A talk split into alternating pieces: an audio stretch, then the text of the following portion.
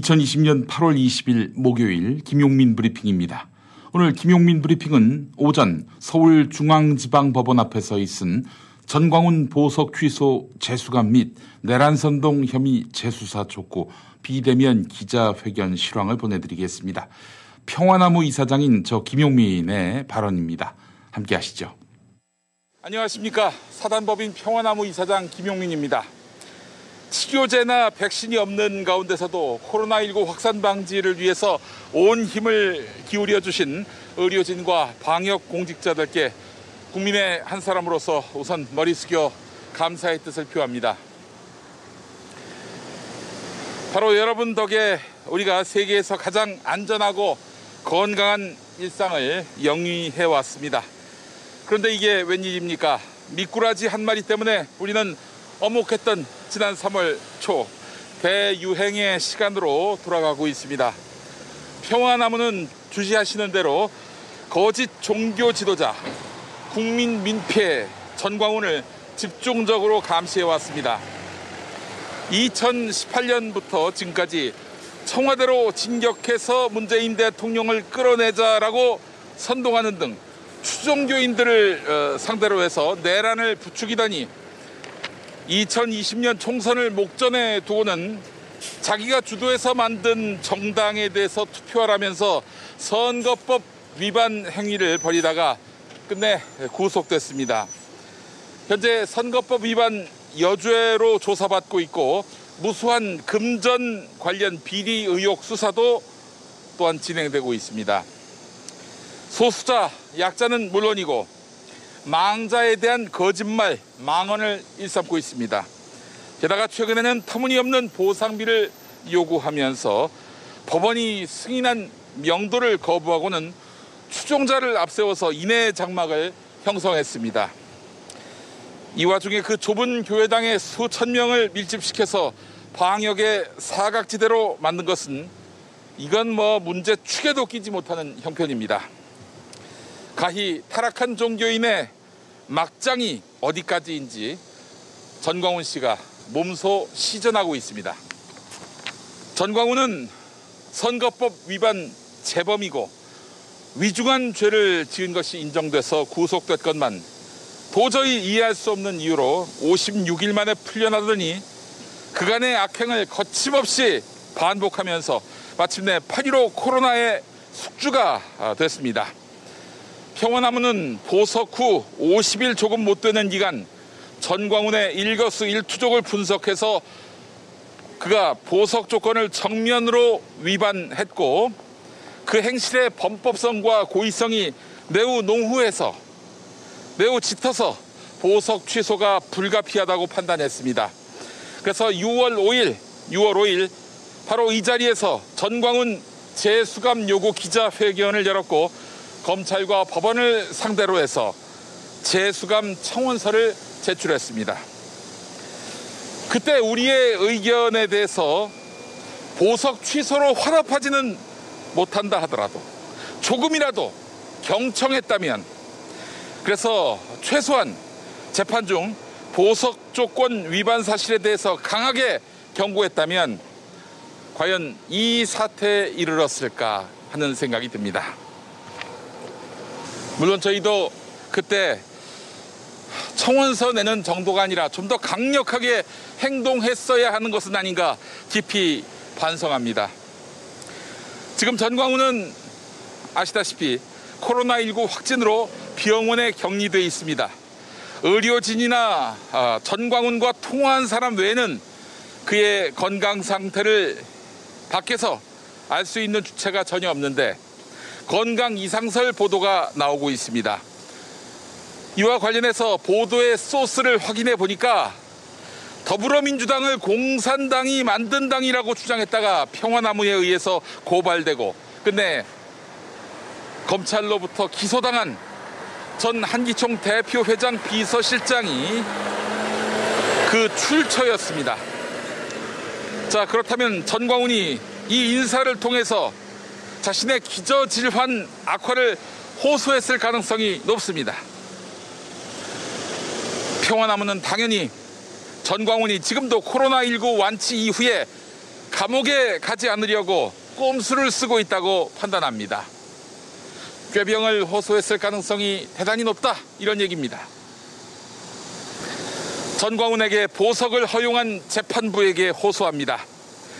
전광훈이 완치된다면 그 즉시 검찰이 청구한 보석 취소 영장을 발부해서 추종자들을 전광훈으로부터 격리하십시오. 그 추종자들은 지금 진단을 거부하고 확진 상태에서 탈출하며 그리고 방역 관계자들을 끌어안고 침을 뱉는 등 온갖 방역 방해 행위를 벌이고 있습니다. 교회는 어떻습니까? 거짓 명단을 제출해서 또한 방역을 방해했고 감염 지역으로 강력하게 의심되는 사랑제일교회에 방역 차량 진입도 막는 등 위험천만한 행동을 벌이고 있습니다. 그들과 전광훈을 떼어놓지 않는다면 상황은 최악으로 흐르게 될 것입니다. 그래서 평화나무는 오늘 6월 5일에 이어서 보석 취소 재수감 요청 의견서를 제출합니다. 재판부는 현명한 판단으로 공익의 극대치인 방역, 방역이라는 국가적 과제, 국가 생존적 과제에 힘을 실어주시기를 강력하게 요구합니다. 아울러 윤석열 검찰총장과 이성윤 서울중앙지검장에게 요구합니다. 평화나무는 이미 2019년 6월 12일과 11월 28일에 전광훈의 내란 선동 혐의를 고발했습니다. 2018년부터 수없이 문재인 대통령을 청와대에서 끌어내자고 주장했고 실제 전위 부대로 의심되는 순국 결사대를 조직하는가 하면 실제 물리력 행사를 감행했던 전광훈 일당입니다. 그들은 코로나19 방역마저 회방하고 있습니다. 이제 그들의 반국가단체적 성격은 가려야 할 때가 온 것 아닙니까? 수사를 하고 아니면 아니라고 해야 합니다. 그들이 헌법과 법률을 깡그리 짓밟고 사회의 암적 존재가 돼 가는 동안 도대체 뭐 하셨습니까? 평화나무는 8월 15일에 국민 민폐 전광훈 재수감을 촉구합니다라는 제목의 국민청원을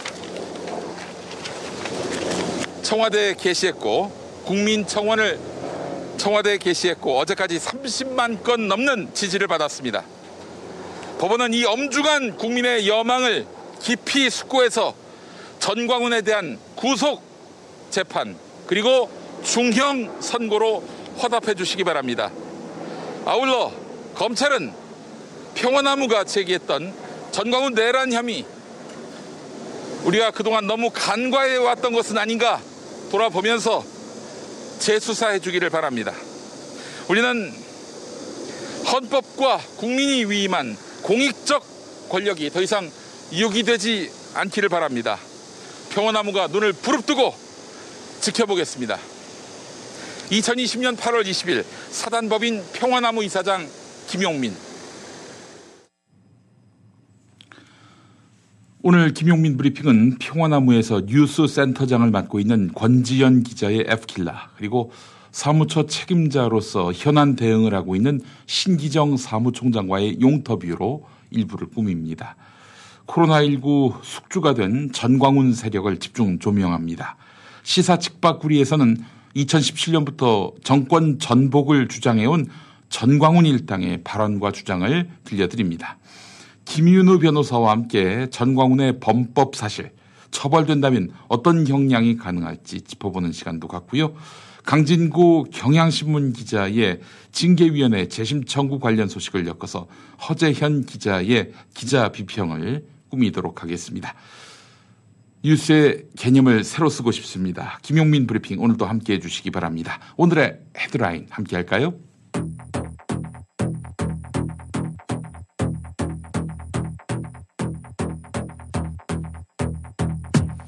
중앙방역대책본부는 오늘 0시 기준으로 경기 지역 코로나19 신규 확진자가 81명 늘었다고 밝혔습니다.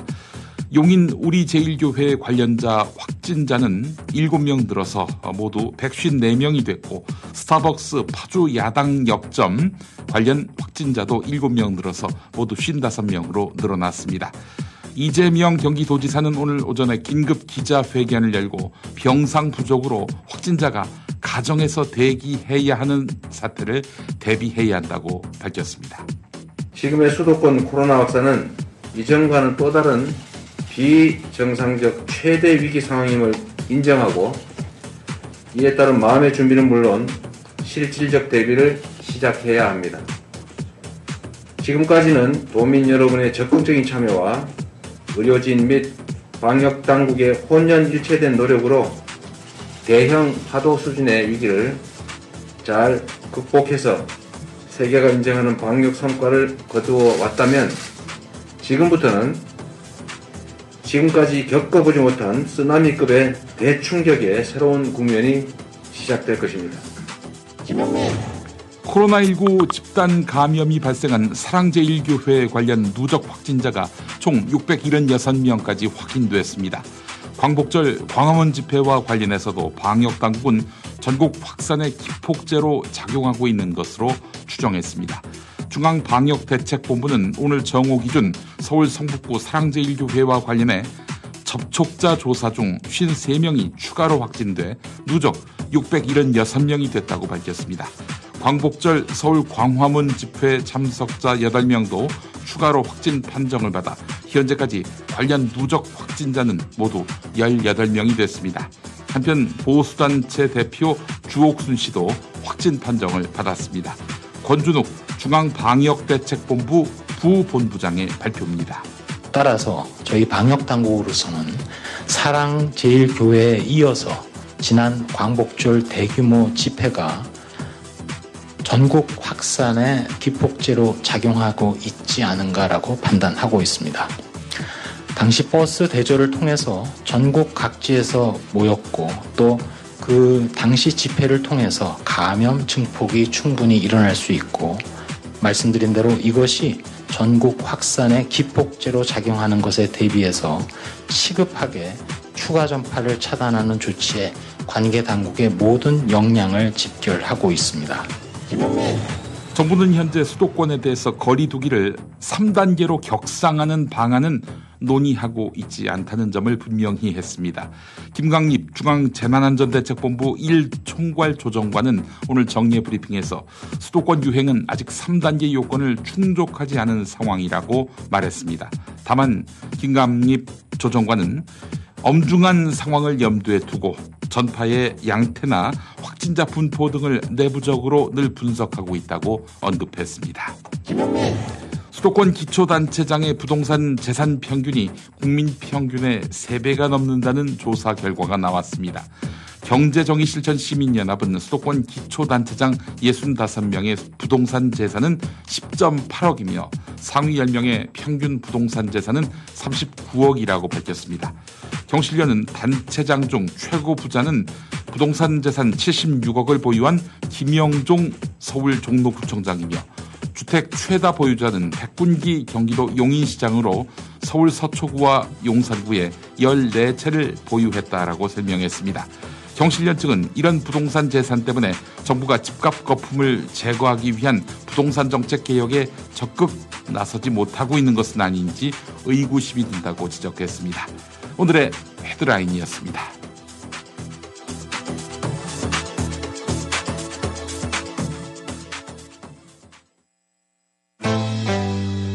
집이 어두울 때, 형광등을 교체할 때, LED 램프를 고민할 때, 이제 DDD를 기억하세요. DDD. 다 된다의 약자입니다. LED 교체 때 안전기를 함께 교체하거나 설치 기사를 불러야 하는 경우가 많습니다. 하지만 DDD LED는 형광등 갈듯 그냥 교체만 해주면 됩니다. 어떤 안전기에도 모두 호환됩니다. 그래서 다 된다. DDD입니다. 대한민국 정부가 직접 인증하고 마케팅을 지원하는 브랜드 K로 선정된 DDD. 김용민닷컴에서 비교 불가 압도적 최저가에 만나보세요. 내 집 장만은 어렵고 임대주택은 안 되고 평생 살 수 있는 집은 정말 꿈인가? 그 꿈 포기하지 마세요. 경기도 기본주택이 있잖아요. 기본주택? 네, GH 경기주택도시공사가 추진하는 경기도 기본주택은 무주택자라면 소득 구분 없이 누구나 저렴한 임대료로 30년 이상 거주할 수 있는 새로운 형태의 주거 모델이에요.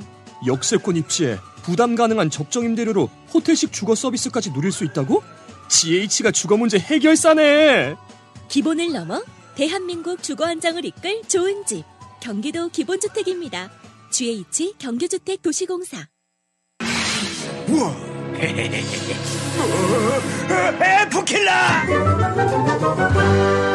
fake news 잡는 fake news killer.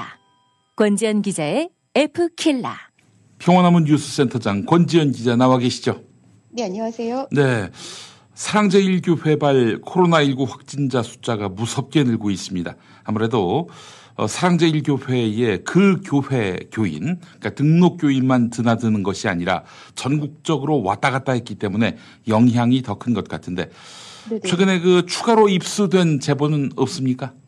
일단 말씀하신 대로 이제 타 교회에 등록돼 있지만 사랑제일교회에서 예배도 드리고 음. 그 집회에 함께 참석하신 분들이 상당히 이제 많았다는 거잖아요. 그렇죠. 특히 이제 광화문 집회에는 정말 너도 나도 할 것 없이 교회마다 이제 다녀오신 분들이 다 있으실 거예요, 많이들. 네네네. 그런데 어, 집회에 다녀와 놓고는 그 사실을 이제 숨기거나 음. 심지어 담임 목사에게 어 나 사실 다녀왔다 이렇게 얘기했더니 아 음. 그러면 말하지 말고 잠잠히 그렇죠. 있어라. 네. 어, 라고 이렇게 지시를 받거나 음. 뭐 아니면 아 분명히 많이 다녀온 것 같은데 이 참가자들을 찾기가 쉽지 않다 음. 이렇게 해서 저희한테 제보 주시는 분도 있고 네네. 심지어 한 지역에서는 목사와 교인들이 가고 싶지 않았는데 그래서 어, 가고 싶지 않다는 의사까지 밝혔는데 담임 목사가 동원령을 내려서 어쩔 수 없이 갔다 왔다 이런 제보도 있었습니다. 아니 그 위험한 곳에 그 교인을 보냈단 말이에요? 목사가? 네, 그렇습니다. 그래서 이분들이 정말 이렇게 언론에 정말 얘기하고 싶은데 이분들 입장에서는요. 음. 사실 이제 교회 명을 밝히거나 이런 게 또 쉬운 일은 아니세요. 네. 그래서 저희가 좀 목소리를 변조해서 조금 음. 들려드리겠습니다. 네. 한국인의 얘기입니다. 아, 저 자기 간다고 같이 가야 된다고. 왜 가기 싫다고 또 성도 데리고 갔죠. 아, 장관 지지하는 사람이 아니라 목사님 가자 그러니까 간 사람들이죠. 그러니까 저 미쳤어요. 저뭐 하는 거지? 네. 짧게 들어보셨는데요. 음. 네. 사실 이제 어 이게 뭐 하는 짓인지 모르겠다. 음. 가 목사니까 가자 그러니까 갔고 음. 사실 제가 좀 편집을 했습니다만 네. 거기 가도 다 사람들이 미친 것 같았다. 사실 이런 말씀까지 하실 정도로 아 이분 같은 이제- 경우에는 가기 싫은데 네. 그 강제로 어, 네네. 가게 된 경우군요. 예. 네, 교인들이 다 함께 가게 됐다는 거예요. 음. 뭐 이런 얘기도 있었고요. 네. 그런데 특히 이제 지역적으로 볼 때요. 음. 정광훈 씨의 세력이 좀 인천 쪽에 좀 많다는 얘기도 있습니다. 아 그래요? 네, 교회도 어. 좀 인천에 있는 교회인데 네. 사실 이제 문제는 이런 교회가 이 한 곳이 아니라 이렇게 동원령까지 내려졌던 교회가 저는 상당수 좀 있을 수 있다고 생각이 돼서 음. 이런 부분도 좀 염려가 많이 되는 것 같습니다. 이 방역 당국이 말이죠. 네. 사랑제일교회 교인 명단만 입수하면 된다. 이렇게 네. 생각하시는데 신천지처럼 단일한 교단, 단일한 교회가 아니라는 점을 분명히 알아야 합니다. 그러니까요. 네. 예. 아마 어려우실 것 같아요. 방역하시는 분들도 너무 지금 어렵고 수사기관도 아마 음. 이 부분이 정말 쉽지 않으실 것 같습니다. 자, 교육이 그래서 네. 그래서 제가 뭐 아직 얘기를 다 듣기도 전에 결론을 말씀드리자면은 전광훈 씨에 대한 아주 강도 높은 네. 어, 응징, 사회적 응징, 정책적, 공공적 응징의 그런 시그널을 보여줘야 돼요. 그렇지 않으면은 지금 저렇게 전광훈 씨가 제멋대로 행보를 하고 말이죠. 네. 어, 오늘 보니까 조중동에 이렇게 광고까지 실렸는데 네. 이에 대해서 엄중하게 책임을 묻고 아 전광훈이가 지금 코너에 몰렸구나. 어, 저 전광훈이하고 편먹었다가는 큰일 나겠다. 어, 이런 생각을 갖게끔 지금 네. 정부가 아주 엄정하고 엄중하게 대응을 해야 되는 것입니다. 사실 저는 이렇게 성명 나오는 걸 보고요. 어떤 생각이 들었냐면 이제 입장문이 나오는 걸 보면서 그것도 조중동을 통해서요. 음, 사실 이제 그 언론들 입장에서는 또 상대방이 또 그렇게 나오고 또 음. 오늘 또 어떤 기관들이 음. 어 개신교 보수 개신교 단체들이 음. 또 정광훈 씨의 힘을 실어주는 어떤 기자회견 열기도 하고 그랬잖아요. 네. 그러면 언론사 입장에서는 굉장히 기계적 중립을 지키려고 하는 음. 그런 태도를 또 보이게 되는 경향이 없지 않아 있거든요. 네, 네, 그래서 네. 약간 지금 어떤 여론의 흐름을 좀 바꾸려는 시도가 아닌가 저는 좀 그렇게 읽히더라고요. 음. 네. 근데 뭐 특히 또 한 교회를 좀 얘기해 드리자면 네. 저희 평안함으로부터 공직선거법 위반 혐의로 고발당한 운정 참존교회 고병찬 목사. 이 사람 저 네. 경찰 조사 받으러 갈 때 교인들하고 같이 가서 거기서 기도하고 들어가는 사람이죠? 어, 네 그렇게 네 보이죠. 근데 네. 이제 이분 같은 경우는 교회에 대해서 이제 맘카페를 중심으로 해서 난리가 났었어요. 아, 그러니까 이제 고병찬 목사의 운정 참존교회의 그 사례가 맘카페에 알려지고 맘카페에서 교회에서 이래도 되는 것이냐 라면서 네네. 반발하는 글들이 올라왔다. 네, 그렇죠. 그래서 결국은 사실은 방역에 비협조했다. 이제 맘카페에서는 계속 그런 식으로 비난을 했는데 음. 어쩔 수 없이 조금 방역에 협조는 한 것 같아요. 네. 다행입니다. 음성 판정을 좀 받으셨다고 해요. 정말 다행입니다. 네. 그런데 고병천 목사는 이 맘카페에서 이 운정 참전교회 교인들이 아, 이 교회에 대해서 비난 댓글을 단 지역 주민들을 상대로 음, 고발까지 하겠다고 좀 본인 교회 새벽 예배 시간에도 음. 그런 발언을 했더라고요. 아 그래요. 네, 이거 적반한 하장입니다. 이게 교회 목사가 음. 사실 지역 주민들을 상대로 음, 고발하기는 쉽지 않은데 음. 이런 결심을 하시네요. 네. 음. 알겠습니다. 현재 그 유튜브를 보니까 음성자를 양성자로 어, 만들어 버리지 않았느냐고 항의하는 한 민원인이 서초 보건소 직원과 대화를 나눈 대화 녹음 파일이 유튜브 채널과 카카오톡 채팅방을 통해서 번지고 있는데요. 네, 그렇습니다. 뭐 이 부분이요, 여- 언론들이 이미 팩트 체크를 했더라고요. 음, 어, 그런데 일단은 어, 어, 서초 보건소에서는 양성에서 음성으로 바뀐 사람이 음, 없다고 밝혔습니다.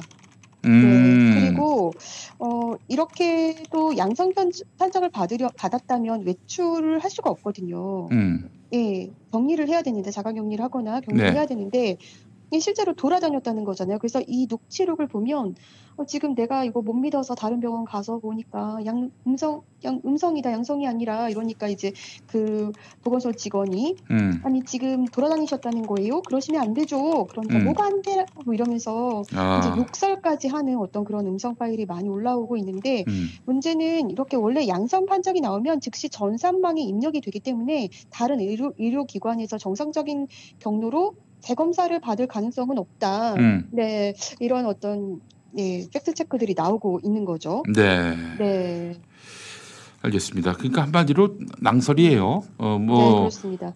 음성으로 나온 사람을 양성으로 뭐 조작했다느니 이런 것들 네, 있을 수 없는 얘기고. 네, 자, 그래요. 이거 저 또 이런 낭설과 그 가짜 뉴스에 대해서는 정말 단호하게 대응해야 됩니다. 어? 네, 이거 가만두면 안 돼요. 뭐 표현의 자유로 이렇게 인정할 사안이 아니라니까요. 이게 사실은 진짜 국가 전복을 위해서 방역을 붕괴시키기 위해서 그런 어 어떤 악의적인 의도로 음, 이런 식으로 그 가짜 정보를 유포한다면은 이런 자들의 그 주장을 어떻게 표현의 자유의 영역으로 인정할 수 있겠어요? 네, 그렇죠. 그리고 특히 이 어떤 이 서초 보건소 직원과의 어떤 대화가 유튜브 채널이나 이런 데 굉장히 많이 올라와 있는데요. 음, 확인을 해보니까 이거를 가장 먼저 올린 사람은 음, 어, 김재현 목사라는 사람이에요. 네, 이분은 제가 과거에 취재 현장에서 좀 만났던 적이 있습니다. 그런데 네. 자유학교법 입법청원 국민운동본부를 이끌었었고요. 음. 세종시에서 지금 한 교회에서 담임을 하고 있고 그래요. 영원한 청년 이승만이라는 책을 펴냈었고요. 음, 그리고 금사모, 예. 금연류관을 사모하는 사람들의 모임 이런 조직을 이끌고 있는데 금사모가 이제 네. 금멸류관을 사모하는 사람들의 모임이에요. 네, 그렇죠. 저는 금태섭을 사모하는 사람들의 모임인 줄 알았어요. 네, 그, 그런데 예. 이게 보니까 어, 전국 253개 지역의 선거구마다 1000명의 회원을 세워서 정치권에 압력을 가할 어떤 조직을 꿈꾼다면서 만든 조직이라는 거예요. 음, 굉장히 누군가가 많이 생각나시죠. 음. 정광훈 씨가 계속 이런 일을 음. 해왔던 건데 음. 사실 굉장히 가까운 사이로 보입니다. 음, 네. 그래요. 네. 결국 이제 전광훈의 사람들이 가짜 뉴스를 유포하고 있다. 음성 나왔는데 하여간 8.15 집회에 참석한 사람이거나 사랑제일교회에 다녀온 사람이라고 판단되면 다 음성을 양성으로 진단한다. 이런 식으로 지금 어, 가짜 뉴스를 유포하고 있다는 얘기죠. 네, 사실상 이게 어디서부터 출발이 됐을까 이렇게 좀 거슬러 올라가 보면요. 음, 사실상 그 정광훈 씨나 정광훈 씨 측근들에게서 가장 먼저 나온 그런 지점들이 좀 보이거든요. 네네네. 그러니까 어, 지금 보면은 뭐 17일 날 강현재 변호사가 기자회견에서 나와 했던 발언들이나 음, 이런 것들이 조금씩 이제 문구만 좀 수정돼서 지금 가짜뉴스 카톡방이나 이런 데 되게 많이 돌아다니고 있습니다. 네네네. 네, 그리고 어 그런 어떤 오늘은 또 정광훈 씨 측에서 뭐 조중동을 통해서도 입장도 그렇게 냈고 음, 계속 뭔가 어 우리가 종교 탄압을 받고 있으니 음, 보수 교회들을 뭉쳐라 좀 이런 의미로도 좀 읽히는 것 같고 음. 음, 사안이 진짜 심상치가 좀 않은 것 같습니다. 네, 네. 알겠습니다. 자, 사랑제일교회에서 나오는 이런 주장들 가짜 뉴스가 아, 대부분인데 에, 관계자들이 이 우호적인 유튜브를 통해서 계속 확산 되고 확산시키고 있는 것 같다라고 이제 네네. 보고 계시는 거예요. 예. 네, 좀 그렇게 보이는 지점들이 있는 거 그런 정황들이 계속 나타나는 거죠. 음. 네. 근데 이제 보면요, 저는 음. 과거에도 정광훈 씨가 나 측근들이 음. 계속 하나님을 믿는 우리는 코로나에 걸리지 않는다. 음. 뭐 이건 죽어도 순교다. 이런 취지의 계속 주- 주장을 계속 펼쳤잖아요. 네. 그러니까 이제 찾아보니까 정광훈 씨 외에도 정광훈 음. 씨가 또 구속됐을 당시에도 음. 그러니까 고영일 기독자의 통일당 대표가 또 이런 얘기를 했었어요. 그러니까 음. 유대인의 7대 명절을 계속 설명하면서 음. 우리는 유월절을 경험했다. 음. 그러니까 우리에게는 예수 그리스도의 피가 묻어 있어서 질병이 넘어간다. 막 이런 음. 발언들도 막 하고 그랬었거든요. 음. 그러니까 본인들은 계속 코로나19로부터 안전할 것처럼 계속 말해왔고 설사 병에 걸려서 순교를 해도 이건 영광이니까 음. 우리가 영광으로 알고 계속 정부에 대해서 대항해야 된다. 이런 메시지를 계속 줬고 음. 결국에는 지금의 이런 방역의 어떤 방역 체계가 무너지고 이런 것들을 또 정부 탓으로 다 돌리고 있잖아요. 음. 그러니까 이분들은 마음속에 음. 어, 우리가 이렇게 모이다가 모여서 예배하고 계속 이렇게 고집 부리다가 음. 어, 방역 체계가 무너져도 우리는 뭐 괜찮아 정부가 실패한 것처럼 몰아가면 되니까 사실 이런 마음도 좀 있지 않았을까 결과적으로는 저는 그렇게 좀 보이는 것 같아요 처음에 정말 그런 생각을 얼마나 가지셨는지는 알수 없지만 이거는 그러니까 네. 내란 세력이에요. 그렇잖아요. 국가 체계를 지금 무너뜨리려고 하는 거 아닙니까? 아무리 선의로 해석하더라도 그렇잖아요. 지금 상황이 이렇게 벌어졌으면은 다른 거 다 제쳐두고 방역에 협조를 해야지 회방을 놓고 말이죠. 음, 네 그러니까 어. 이런 식의 행태를 보이고 있고 가짜 뉴스를 유포하면서 정권에게 책임을 뒤집어 씌우려고 한다. 그런데 이자들이 네. 과거에는 어? 이번에 3.1절에 이번에 광복절에 청와대로 쳐들어가서 문재인을 끌어내자 이랬던 자들입니다. 네. 이런 자들의 행태를 어떻게 가벼이 볼 수가 있는 것인지 아, 도무지 이해가 되지 않습니다. 네. 네. 알겠습니다. 자, 권지현 센터장님 말씀 잘 들었습니다. 네 감사합니다.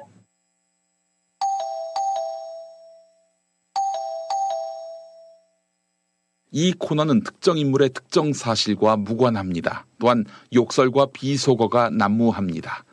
귀가 썩은 어른들만 들어주시기 바랍니다. 애들은 가라.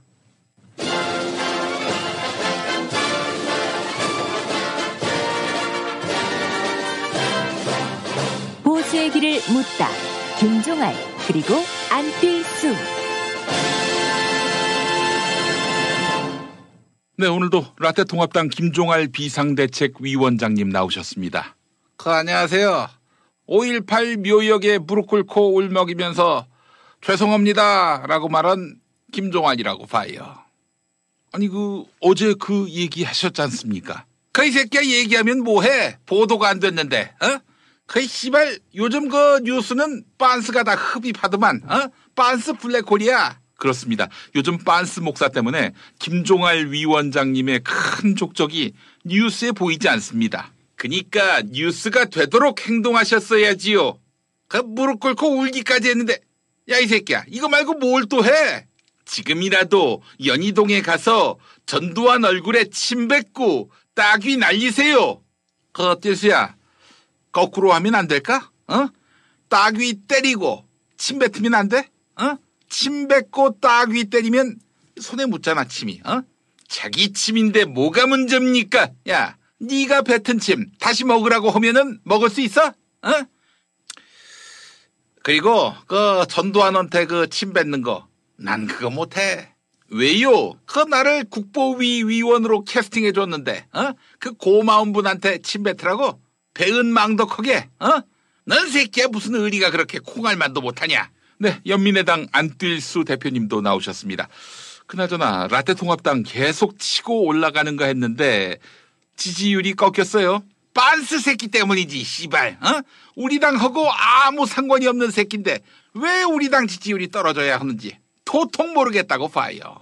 무슨 그런 말씀을 하세요. 당 소속 정치인 예컨대 김진태, 민경욱, 강현재, 차명진은 왜 8.15 때 광화문 광장에 갔습니까? 당이 왜 그동안 전광훈을 키워왔는지 그것에 대해서 국민이 의문을 갖고 있는 거 아닙니까?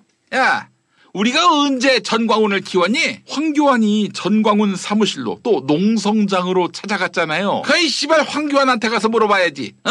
왜 나한테 그래? 황교안 씨가 당시 당대표였지 않습니까? 아니 그런 논리라면 김종할 위원장님 이번에 망월동엔 왜 또 가셨어요? 더불어민주당 당대표 할 때도 가셨지 않습니까? 야, 그건 내가 라떼 통합당 대표니까, 어?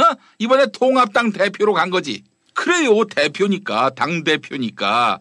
개인 자격으로 황교안이 전광훈 만난 건 아니잖아요. 당대표로서 만난 거 아닙니까? 그렇습니다. 연민의당 대표인 저 안뛸수가 전광훈을 만난다고 치지요. 연민의당 대표가 전광훈과 손잡았다면 정말 대서특필되고 정치권 태풍의 눈이 되고 전국에 큰 변수로 급부상하지 않겠습니까? 뭐? 네가? 네가 태풍의 눈이 된다고? 그 아닐까요? 야, 그 네가 누구를 만나든 그게 이슈나 되겠냐? 아니 디지털 혁명 시대의 최고 프론티어 저 안뛸수하고 한국 종교계 실력자 전광훈이 만나는데 이게 대서특필감이 아니라면 뭐란 말입니까? 커티스야, 그 형이 그 너를 위해서 한마디만 할게. 어? 이제 귀 가까이 대봐. 어? 가까이. 어. 조까이 새끼야. 야, 사회자, 찔팽구리 영감.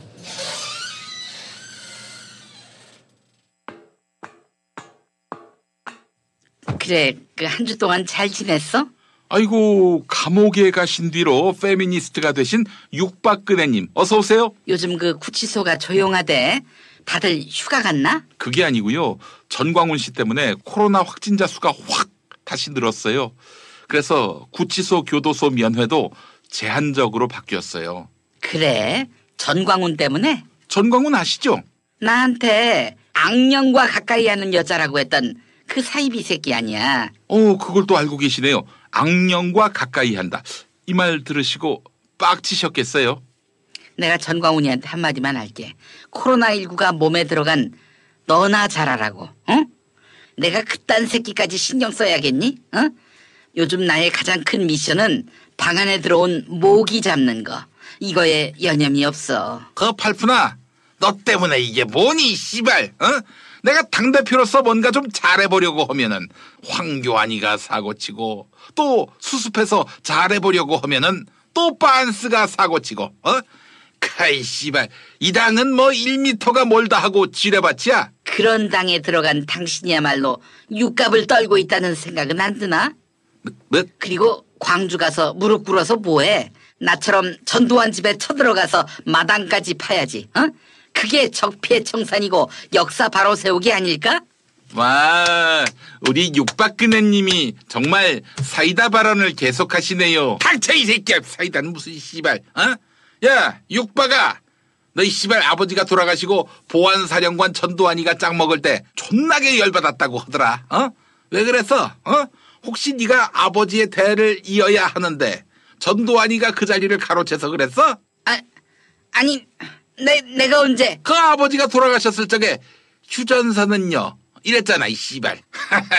아니 대통령 딸이면 딸이었지 휴전선은요. 야 휴전선 사정을 네가 왜 관심 가져? 거기 땅 사뒀다 왜? 아니 씨발. 야 휴전선에 무슨 사유지가 있어? 어? 육박아 나중에 너도 뭐 끝내 대통령 해먹었지만은 어 네 인생에서 대통령이 얼마나 불행한 직업이었니? 어? 그냥 아버지 유산 받았을 적에 그걸로 편하게 먹고 살 거야. 아! 어이 씨발, 야, 너이 씨발 지금 고령자인 나를 때렸어? 그래 고령자가 같은 고령자 좀 때렸다 어쩔래 응?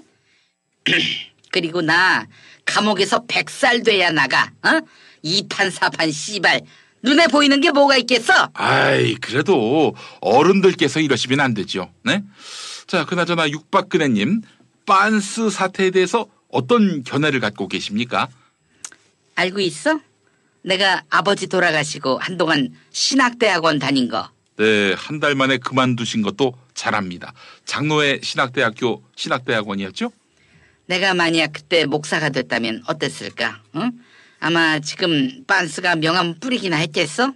봐봐, 친박 세력 다 나를 교주로 모시고 있잖아. 어? 거의 종교의 준하잖아. 어? 그래, 그랬어야 했어. 그렇게 내가 친박교 교주가 됐다면 나를 쉽게 구속할 수 있었겠어? 만약에 구속하려 한다면은 종교 탄압이라고 둘러댈 수 있었겠지. 그래요. 만약에 육박근혜님이 목사님이 되셨다면은 교회 이름은 바쁜 벌꿀교회, 바벌교회. 협동 목사는 최태민, 장로 김기춘, 권사 최순실, 안수 집사 정호성, 이재만, 안봉근, 집사 차은택, 윤전추, 청년회장 정유라. 그래요.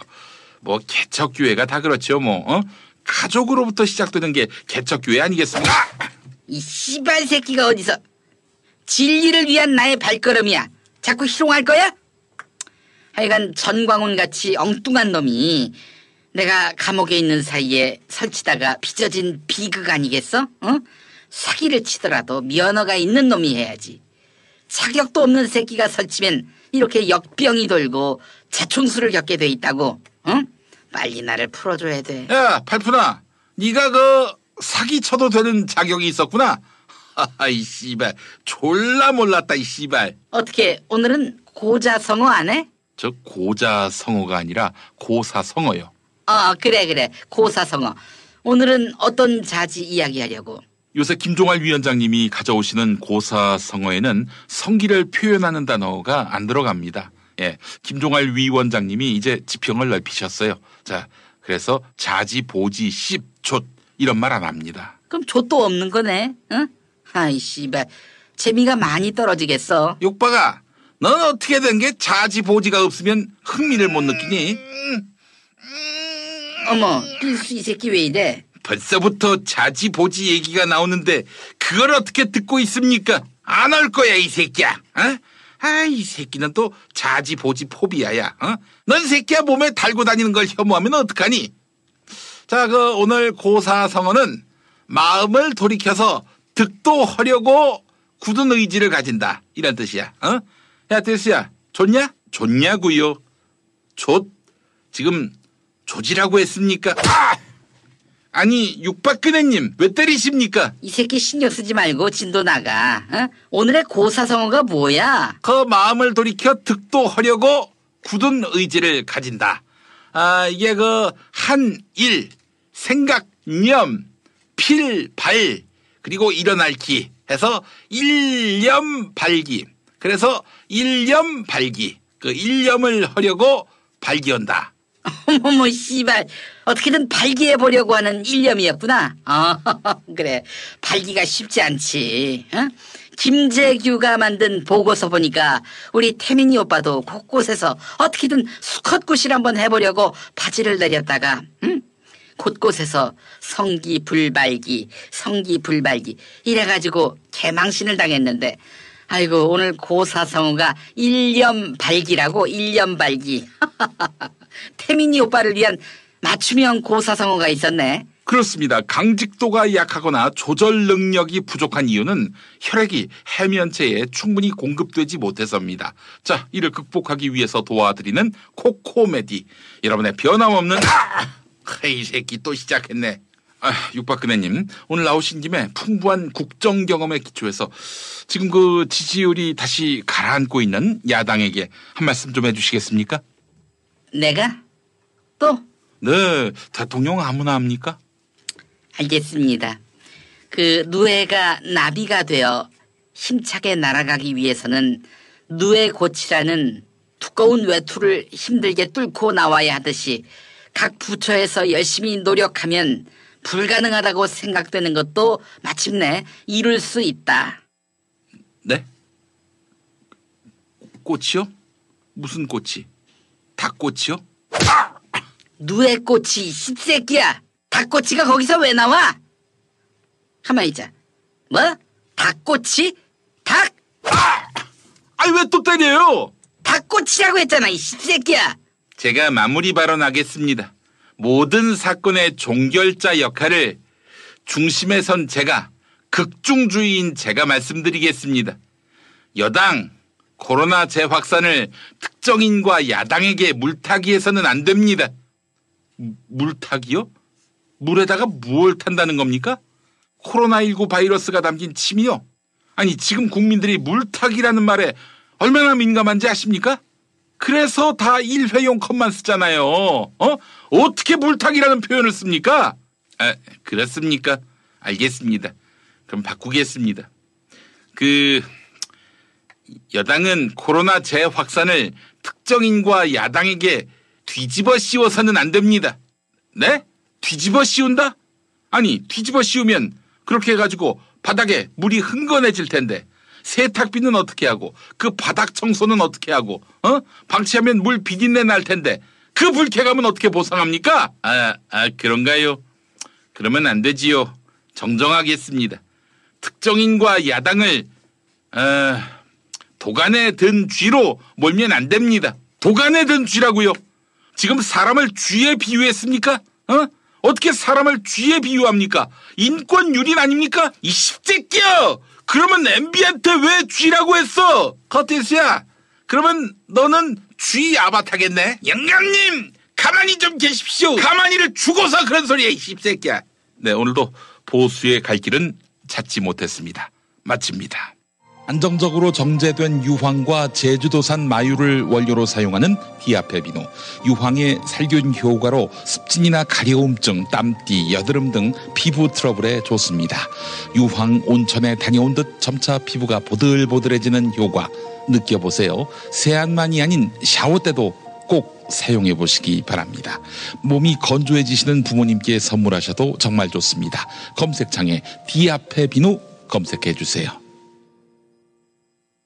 야야야 잘 들어봐 내가 오늘 버스를 탔는데 말이야 내 앞에 한 명 학생입니다. 두 명 학생입니다. 드디어 내가 딱 찍는데 글쎄 거북입니까?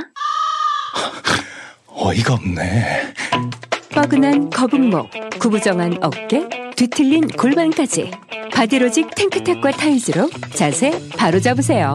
남녀노소 누구에게나 좋은 바디로직. 지금 소중한 분께 바른 자세를 선물하세요. 바디로직. 오빠 아셨어요? 코어업이 면역력에도 좋은 거. 세상에 활력 충전에 면역력까지? 그래서 코업이 또 완판됐구나. 코어업은 정상적인 면역 기능에 필요한 아연 그리고 페루산 마카에 활력을 충전해주는 멀티비타민까지 모두 들어있잖아요. 언니도 알죠? 알지. 하루 900원도 안 되는데 다 챙겨주잖아? 역시 재구매하는 이유가 있어. 면역력과 활력을 한 번에 완판 기념 통큰 이벤트는 계속됩니다. 검색창에 코어업 검색해주세요.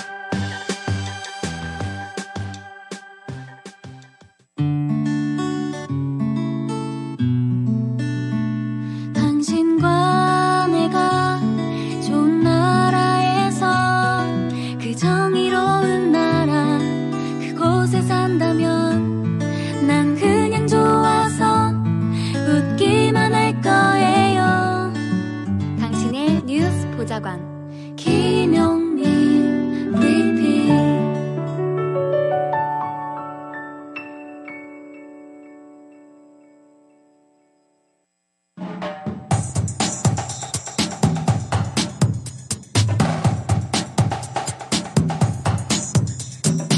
초점을 놓치지 않는 인터뷰, 용터뷰.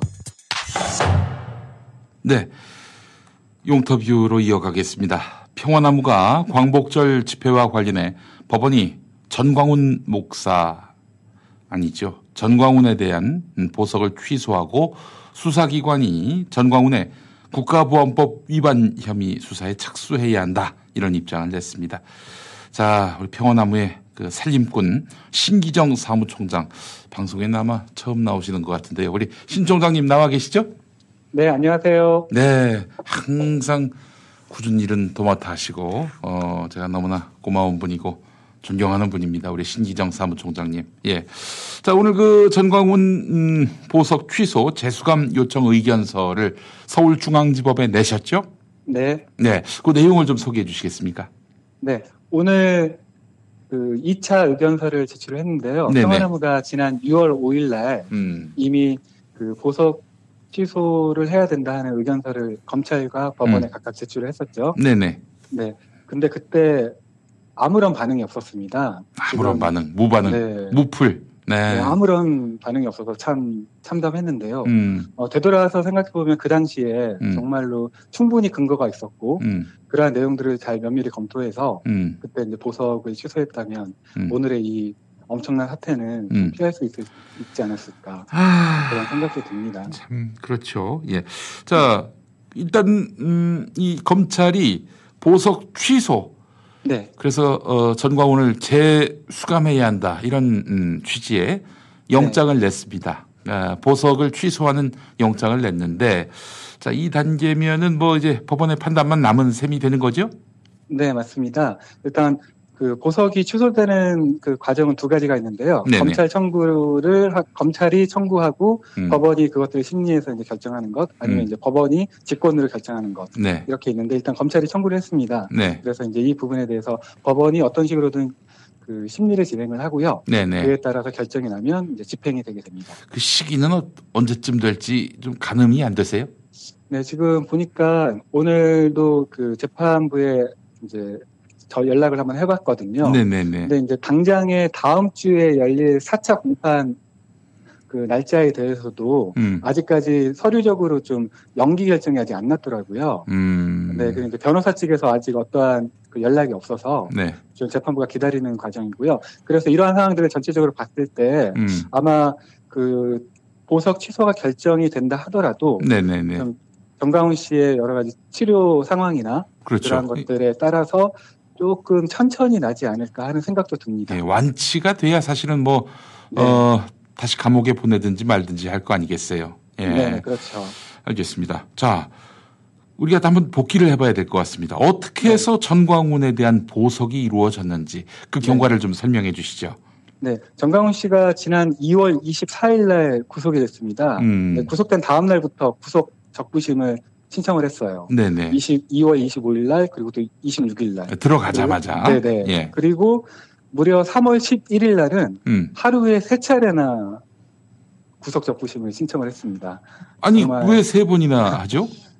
아마 저희가 추정컨대 변호사들이 요- 음. 지난주 공판장에 가셔서 보셨겠지만 음. 팀플레이가 전혀 이루어지지 않고 아. 자신들의 이야기만 합니다. 그렇죠.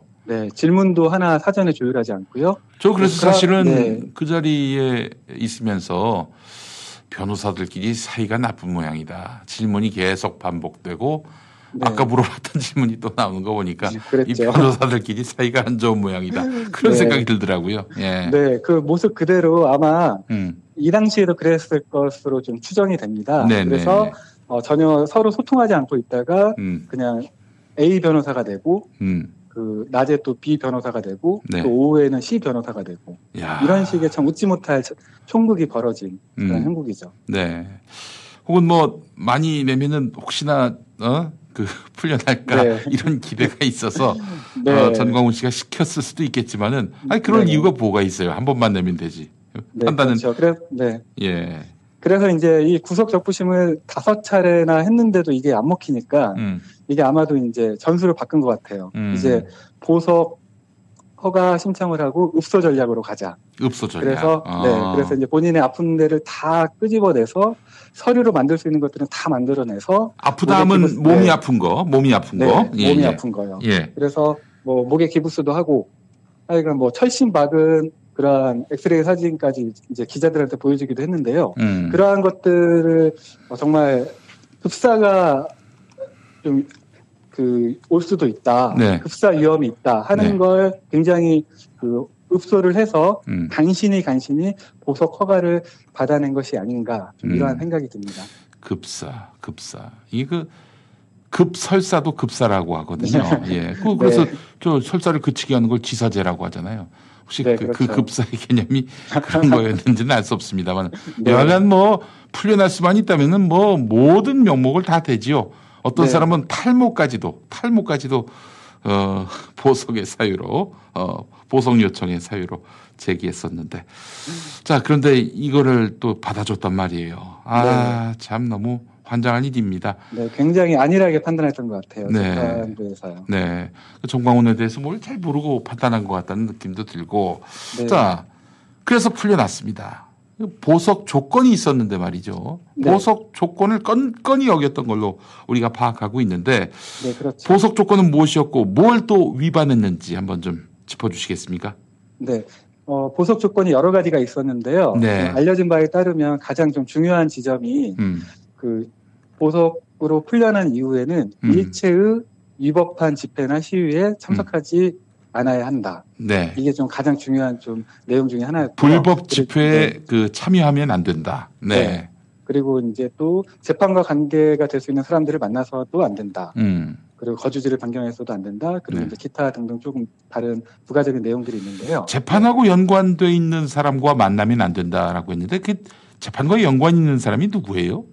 아무래도 이 기소된 그 내용이 음. 공직선거법 위반과 음. 대통령에 대한 명예훼손 네. 이두 가지 부분이기 때문에 네. 어좀 공직선거법 위반 쪽으로 좀 살펴보면은 네. 아마도 이제 같이 공 그 공직선거법 위반을 한 행위를 같이 좀 이렇게 어 같은 집회에 있었다거나 아니면 음. 그 집회를 준비를 했다거나 음. 아니면은 그러한 과정에 대해서 어떠한 협의를 했거나 그 자기 측근들을 네. 만나면 안 되겠네 그러면은. 그렇죠.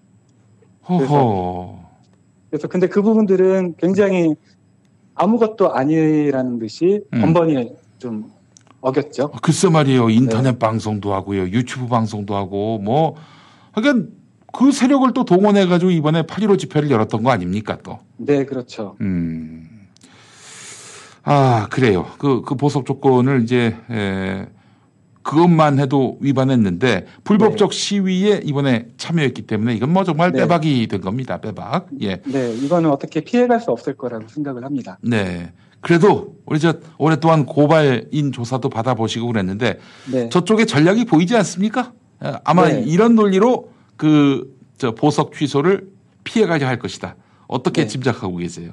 저쪽 전략을. 제가 네, 제가 보기에는 음. 이제 애시당초 처음에 음. 정강훈 씨가 나는 집회에 참가한 적이 없다 음. 하는 아주 정말 말도 안 되는 그런 변명을 어, 했습니다. 그날 동영상도 다 있는데.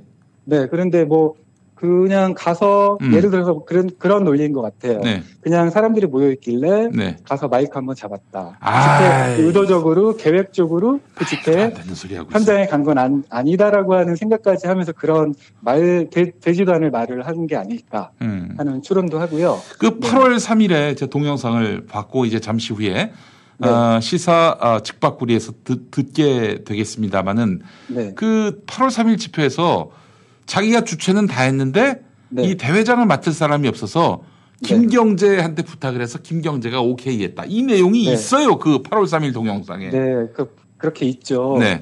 지금 아직도 게시가 되어 있고. 네. 그래서 이제 여담이지만 네. 우리 검찰 수사관들이나 법원 관계자들이 음. 너와라 TV만 한번 차분히 봐도 네. 모든 혐의를 입증할 수 있는 단서들이 그 안에 많이 있거든요. 네네네. 근데 참 그러한 노력을 기울이지 않고 저희가 일일이 찾아서 갖다 주지 않는 한은 음. 논리를 만들어서 갖다 주지 않는 한은 네. 쉽게 움직이지 않는 그런 모습들이 참 어, 좀 답답할 따름입니다. 그래서 우리 네. 그 신기정 총장님이 논리를 다 만들어 주셨어요. 예, 이거 뭐, 어, 이 고발장 어, 이제 의견서, 어, 네. 이거를 보고도, 어, 불법 집회에 참여하지 않았다라고 말을 못 할 거예요. 예. 네.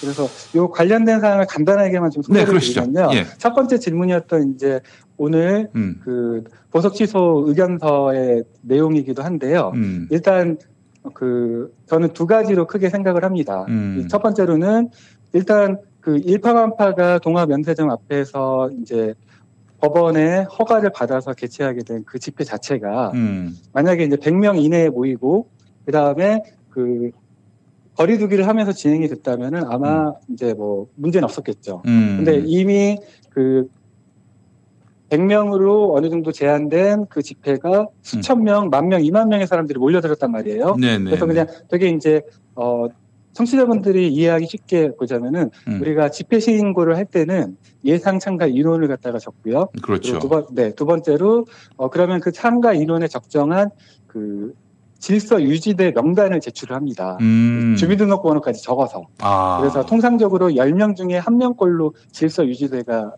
제출이 돼야 되거든요. 네네네. 네, 근데 이제 그 부분도 아마 당연히 숫자가 이렇게 많아지면 그만큼 주- 준비가 돼야 되는데 이거는 애초부터 불가능했던 부분이고요. 음. 그리고 더 중요한 것은 이제 숫자가 100명 정도라고 하면 아마 동화면세점 앞이나 잘해야 한 개 차로 정도만 좀 허가를 냈을 것 글쎄 같아요. 말이에요. 네, 근데 완전히 전면적으로 그 광화문 거리가 다, 다 점거를 했잖아요. 글쎄 말이에요. 그, 그, 그 순간 이미 그 집회는 불법 집회가 된 거고요. 음. 아, 그게 이제 네. 예상 참여 인원을 상회하면은 불법 집회가 됩니까? 네, 그러니까 이제 경찰이 police line도 치고 음. 어느 정도 우리가 집회를 음. 이렇게 우리 저희도 해봐서 알겠지만은 음. 경찰차가 와서 가이드를 쳐주고 예, 여기까지만 나오십시오 이렇게 네. 안내를 하잖아요. 예, 예, 근데 예. 이제 어, 영상을 보시면 보셨으니까 아시겠지만 음. 그 수없이 몰려든 전광훈 씨의 지지자들이 음. 경찰 저지선을 뚫고 네. 완전히 이제 경찰력을 무력화시켰단 말입니다. 그렇죠. 그 자체가 이미 그 집회가 불법이 된 거고요. 네. 그렇기 때문에 그 상황에서 음. 이렇게 연단에 올라서 음. 발언을 한 정강훈 목사는 불법 집회를 참가를 한 게 100% 확실합니다. 예, 그래요. 이것만 해도 전광훈은 감옥에 갈 수밖에 없어요. 이거는 네, 진짜. 그리고 이제 네, 네, 맞, 네, 맞- 맞는 말씀이시고요. 네, 네, 두 네. 번째로 네. 이제 어 다른 측면으로도 이제 빠져나갈 수가 없는데요. 네. 여기는 어떻게 보면 이제 명의 도용 같은 경- 상황이 된 거예요. 실제로 음. 일파만파가 집회 신고를 했다고 하지만 네. 보시면 알겠지만 그 무대 뒤에 보이는 현수막 있잖아요. 그렇죠. 굉장히 낯, 낯이 있죠. 예. 작년부터 예. 익히 봐왔던 그 현수막입니다. 본 회퍼라는 독일의 에, 나치에 대해서 저항했던 목사. 이분이 네. 이제 사실 히틀러를 그 끌어내야 한다라고 네. 하면서 했던 말. 미친 네. 운전자가 있으면은 어 멈춰 세워야 한다. 이런 얘기인데 네. 뭐 어, 하여간 그 얘기를 끊임없이 전광훈 씨는 얘기했어요. 그러면서. 미친 운전자를 이제 문재인 대통령을 가리키는 것이다라고 의미 부여를 했었는데, 네. 어, 그 구호가 그 연단에 붙었다는 얘기죠. 네, 그리고 그 현수막과 같은 디자인으로 음. 그 집회 를 홍보하는 광고가 이제 일간, 일간지에 실리기도 했고요. 네. 그리고 더 정말 이거는 정말 웃기는 일인데요. 너아라 TV에 가보면 네. 그 공식적 너아라 TV는 이제 정광훈 씨가 운영하는 것으로 거의 이제 확정적으로 알려져 있잖아요. 너만 몰라 네. TV도 있어요. 너만 네, 몰라 여러 가지가 TV도. 있습니다. 예. 여러 가지 채널이 있는데요. 네. 거기에 보면은 당일날 음. 그 영상이 하나 올라와 있습니다. 네. 집회 안내 영상인데요. 음. 동화 면세점 앞으로 모이세요. 음. 이렇게 되어 있습니다. 그래요. 네. 그래서 그게 아직까지도 게시가 되어 있고 제가 오늘 네. 낮에 확인한 바로는 음. 아직까지 게시가 되어 있고 네. 그래서 명의 도용 같은 그러한 실질적으로 이 집회를 음. 주최하고 음. 그다음에 집회를 이끈 사람은 정강훈 씨다 하는 그러한 그 증거 자료들도 음. 정말 어, 차고 넘치는 상황입니다. 네, 그래요.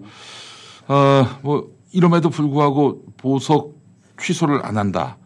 이러면 뭐, 사실 진짜 전광훈 씨하고 뭐, 뭐 각별한 관계다. 이걸 입증하는 꼴이니 네. 재판부가 그런 어리석은 판단을 하리라고는 생각하지 않습니다. 자, 그런데 말이죠.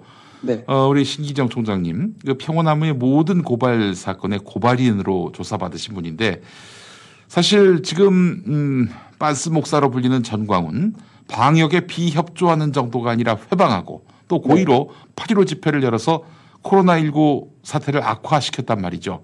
네. 그러면서 이 주최자인 전광훈은 끊임없이 정권 전복 메시지를 냈습니다.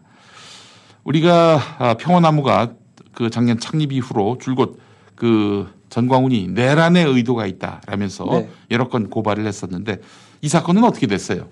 네, 작년에 저희가 이제 제기한 그 정광훈 씨의 이제 반국가단체 그 순국결사대를 저희가 꼭 집어서 반, 음. 이제 반국가단체 이제 결성 그리고 이제 내란 선동의 그러한 부분들로 고발을 제기했었죠. 그렇죠. 그 부분에 있어서는 지금 아쉽게도 음. 좀 불기소 처분으로 사건이 종료된 것으로 좀 확인이 됩니다. 불기소 됐어요. 예. 네네. 아니 그 저기 이석기 전 의원은 어디 행사장에서 애들이 돌아다니는 행사장에서 마이크 잡고 얘기한 것 같고 지금 네. 9년형을 선고받아서 8년째 복역 중인데 지금 명백하게 청와대로 쳐들어가자, 어? 문재인을 끌어내자, 어? 우리가 순교하자 이런 얘기를 네. 해가면서 한두 번 한 것도 아니고 여러 번에 걸쳐서 그렇게 선동을 했는데 그거는 괜찮다. 네, 의지의 문제인 것 같습니다. 아, 근데 지금 보십시오. 이 방역을 완전히 어, 회방 놓고 있어요. 그렇게 해서 문재인 정부의 에, 가장 어, 훌륭한 정책 중에 하나인 K 방역 이 근간을 흔들고 있는 음, 자들인데 네. 어, 이런 자들에 대해서 지금 내란 혐의, 국가 전복 의도 이렇게 볼 여지는 없는 겁니까? 어, 이것도 이제 저희가 충분히 법리적 검토를 해서 음. 좀 고발을 제기하려고 준비 중인데요. 아, 다시 또 어, 네. 고발하시기로. 예. 네. 이제 그 법적 구속력을 좀 이렇게 갖기 위해서는 음. 굉장히 많은 검토가 필요하고 이게 실제로 검찰도 나름대로 뭐 이제 음. 법리적 검토를 다양하게 하기 하는 과정이 있겠죠. 그러니까 네네네. 제가 중요하게 바라보는 것 중에 하나는요. 작년에 순국 결사대나 음. 그런 이제 청와대로 진격하자, 뭐 네. 문재인을 끌어내자 예. 하는 부분은 정말 100번 양보해서 음. 좋게 정말 포장을 하면은 음. 뭐 퍼포먼스다. 네. 되게 이게 쇼맨십이다. 음. 이런 식으로 볼 수 있는 여지는 일부는 있습니다. 네네네. 근데 이제 검찰 입장에서도 이게 허구, 허무 맹랑한 것이지 이게 무슨 뭐 내란 선동이냐 그런 거라고 판단할 수 있도록 하는 여지들이 좀 있었고요. 하지만 근본에는 굉장히 좀 이게 양상이 다르다고 생각을 합니다. 정말 사람이 죽는 문제가 음.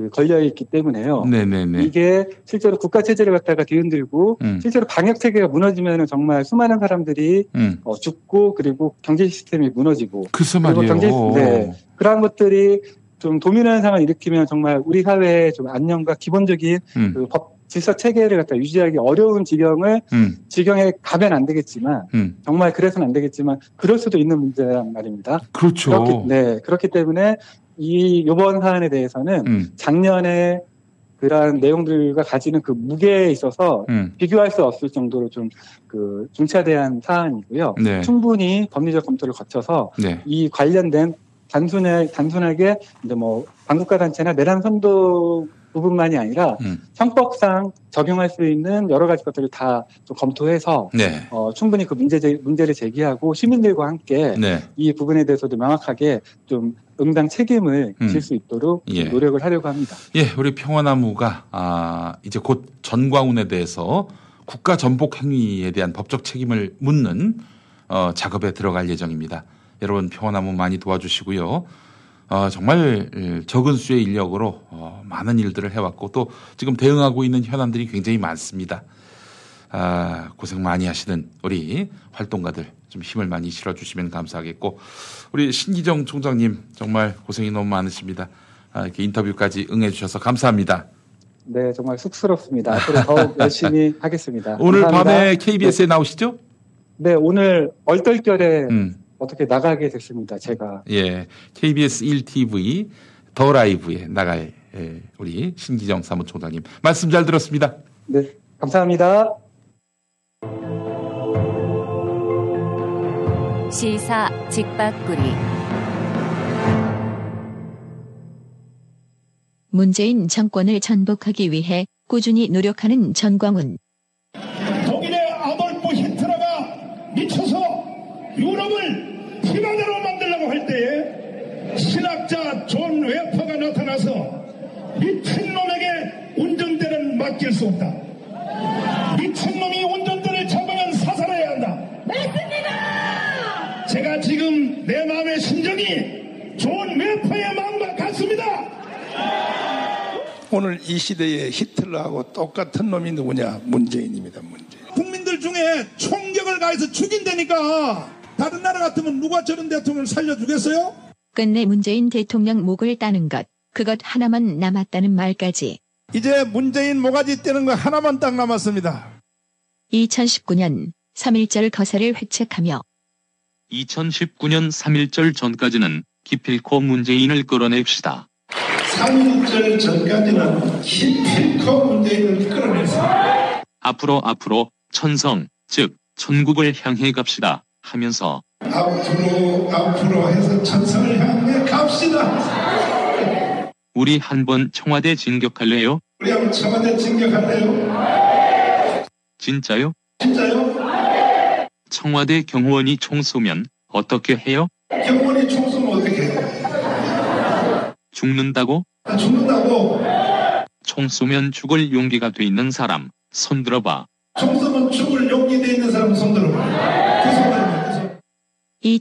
2019년 개천절 거사를 회책하며 그래서 10월 3일에는 4.19식 청와대 진입을 시도할 것입니다.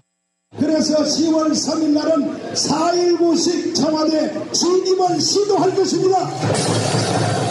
10월 3일에 저를 위하여 조국을 위하여 순국하실 분, 순교하실 분들은 이 시간에 다시 한번 결단해 주시길 바랍니다. 10월 3일 날 저를 위하여 조국을 위하여 순국하실 분, 순교하실 분들은 이 시간에 다시 한번 결단해 주시기를 바랍니다. 2019년 크리스마스를 코앞에 둔 12월 21일 거사를 회책하며 날씨도 추운데 이와 같은 대회를 계속할 수 없기 때문에 21일 다음 다음 주에는 토요일 날은 반드시 문재인을 끌어내겠습니다. 그래도 문재인 이 자식이 안 나올 경우에는 4.19식으로 진입하여 끌어내야 될 것입니다. 21일 날은 한 번이라도 이 자리에 오신 분들은 총동원할 것을 명령합니다. 2020년 3.1절 거사를 회책하며 결단코 우리는 북한의 나라를 넘겨줄 수 없습니다. 피 흘림이 없이 이 혁명을 완수하려면 돌아오는 29일 3.1절 태에서 우리가 끝장을 내야 되는 것입니다. 2020년 광복절 거사를 회책하며 8월 3일에 우리가 순교 순교하지만 뭐 순교를 언제 해?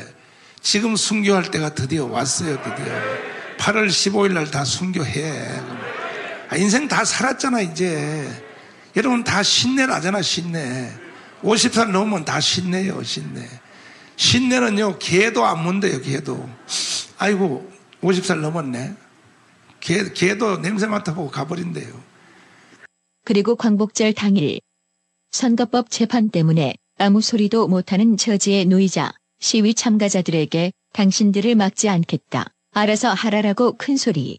이 본대회를 끝난 뒤에 단체별로 행진 내지는 청와대 진입하는 것은 저는 관여하지 않겠습니다. 그러나 이제 저는 여러분도 막을 수가 없습니다. 단체별로 마음껏 행동하십시오. 이제 진지하게 물어봅니다. 전광훈은 때마다 문재인 정권 전복을 회책했습니다. 그런데 잘 안 돼요. 자, 여기서부터는 음모론입니다. 청와대로 가서 문 대통령을 끌어낸다는 것은 현실적으로 불가능한 일. 그렇다면 다른 방법을 강구해보지 않을까요? 세계적인 찬사를 받고 있는 K-방역을 묵사발로 만드는 것이지요. 그래서 코로나19 대확산을 조장하는 것입니다. 다시 8월 3일 발언. 죽읍시다. 순교합시다. 동의하십니까? 나와 함께 순교하기로 동의하시면 아멘. 두 손 들고 아멘. 그리고 방역을 일부러 회방합니다.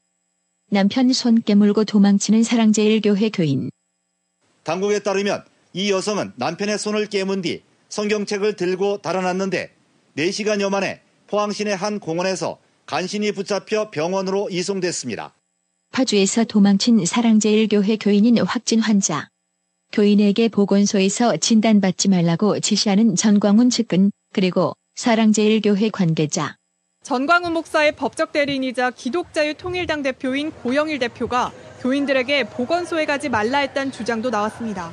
사랑제일교회 교인 A씨는 검사를 받으라는 방역당국의 문자를 받고 보건소로 향하던 중 검사를 받지 말라는 교회 측의 전화를 받았습니다. 이재명 경기도지사의 개탄. 어, 특히 위 교인의 일부는 진단 검사를 거부하거나 검사 결과를 불신하고 심지어 확진 판정을 받고 도주하는 등 방역에 전혀 협조하지 않고 오히려 방해를 하고 있습니다. 심지어 엉터리 교인 명단 제출까지 방역 당국에 처음 제출했다는 엉터리 신자 명단의 실체도 속속 드러나고 있습니다.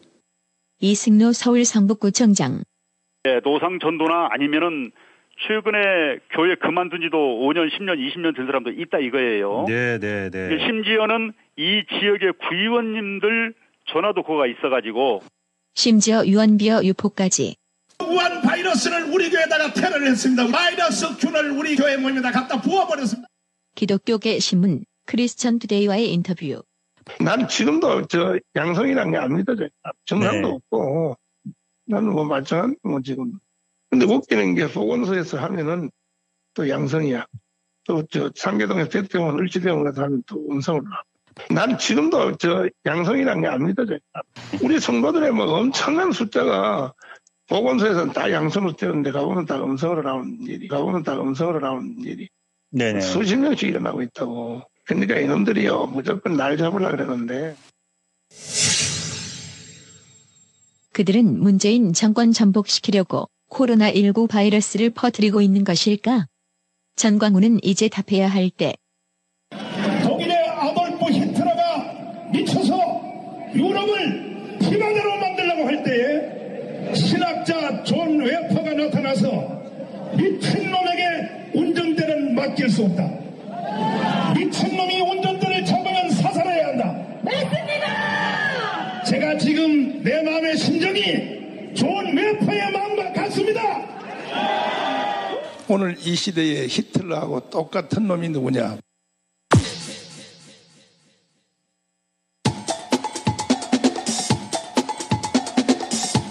탄탄한 팩트, 날카로운 평론. 세상에 이런 시사 프로그램은 없다. 김영민 브리핑.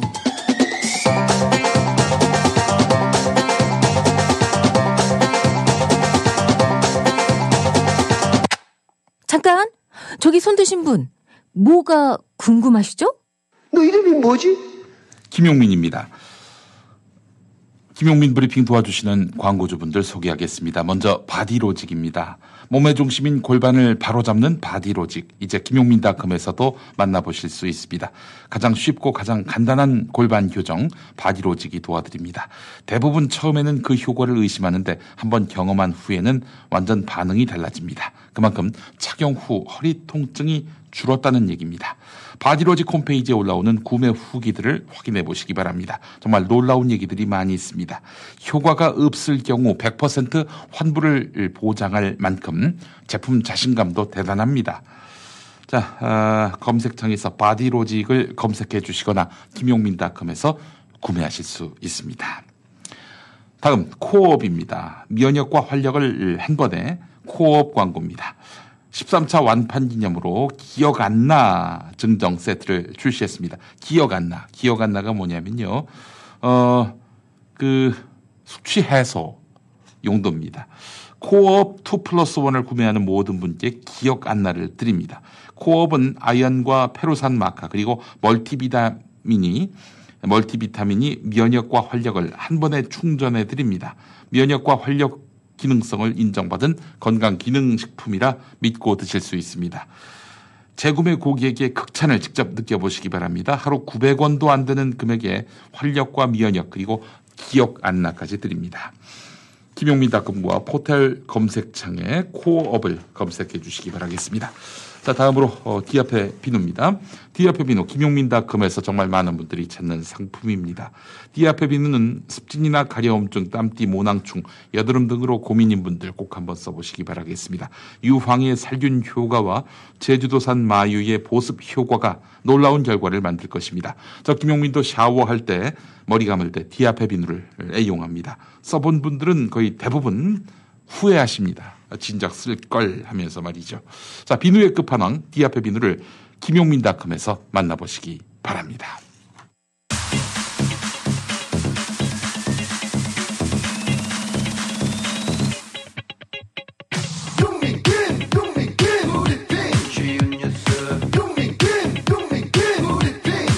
뉴스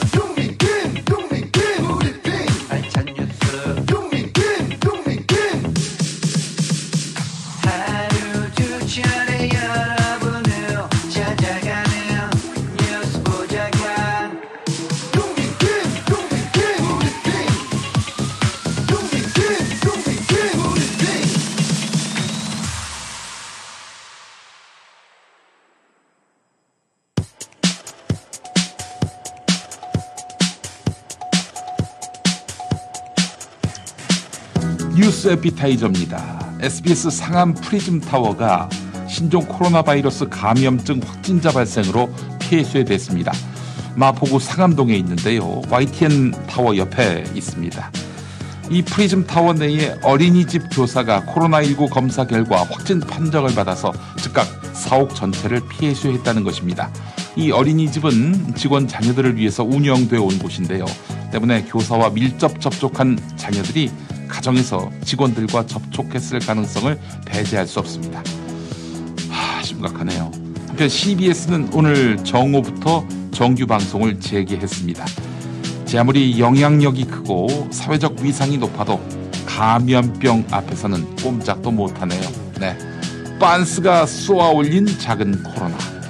빤소코. 네, 빤소코가 사회 공동체의 근간을 흔들고 있습니다. 조선일보, 중앙일보, 동아일보의 사랑제일교회와 전광훈의 대국민 입장문이 전면 광고로 실렸습니다. 당연히 돈 받고 실어줬겠죠? 자, 오늘 자 조선일보 30이면 중앙일보 30이면 동아일보 30면에 실렸습니다. 조선일보는 8.15 광화문 집회를 홍보하는 전면 광고를 이렇게 실었던 바 있었는데요. 자, 이들은 정부 코로나19 확진자 통계가 비율을 공개하지 않는다고 주장했지만은 정부는 매일 매일 집계하고 있습니다. 이것부터 가짜 뉴스였어요. 이런 낭설과 가짜 뉴스, 거짓 선동 어떻게 3대 일간지에 그대로 실릴 수 있을까요? 이렇게 물어보면 조중동 답변을 이렇게 할 것 같습니다. 낭설, 가짜 뉴스, 거짓 선동 이거 우리 신문에서 처음 봐? 광화문 극우 집회 참가가 확실시되는 이상로 방송통신심의위원회 위원이 코로나19 음성 판정을 받았습니다. 그러나 이상로 위원과 사무처의 대처에 대한 비판의 목소리가 나옵니다. 이상로 위원 광고심의 소위원회에 참여했고 사무처는 이상로 위원 접촉 직원에 대한 격리 조치를 실시하지 않았습니다. 5.18 광주 민주화 운동 당시 북한군 개입설을 옹호하는 발언을 했던 이상로 또 세월호는 해난 사고다. 교통사고란 얘기죠. 이런 발언을 지지한다는 망언도 서슴지 않았던 사람. 8.15 집회까지 나간 사람. 네. 이 사람 방송통신 심의위원이었어요. 미래통합당 목세. 자, 이분은 코로나19 감염도 어, 의심돼서 병원에 갔을 텐데 그냥 병원에 계속 있지 그랬어요. 병원에 병원에 계속 있지 그랬어요. 어? 여러 가지로 의심돼서 그래요. 네. 뉴스 에피타이저였습니다.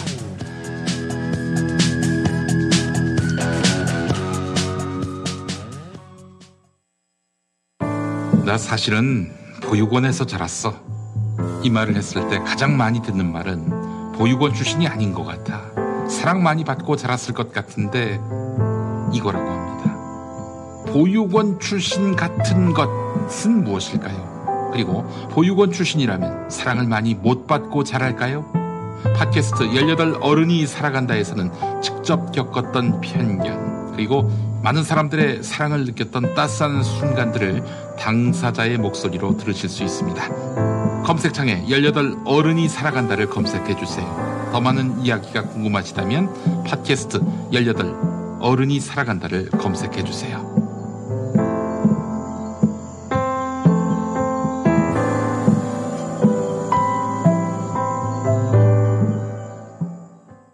친구들한테 보육원에서 사는 걸 들키지 않으려고 늘 친구들을 데려다 주고 집에 가곤 했어요. 안녕하세요. 18 어른 신선입니다. 저희는 보육원에서 자랐다고 말하는 것이 너무나 어렵습니다. 한 번쯤 용기 내어 말했다가 차별과 편견의 상처를 받기도 합니다. 저도 얼굴을 보이고 목소리를 내는데 많은 부담이 있었습니다.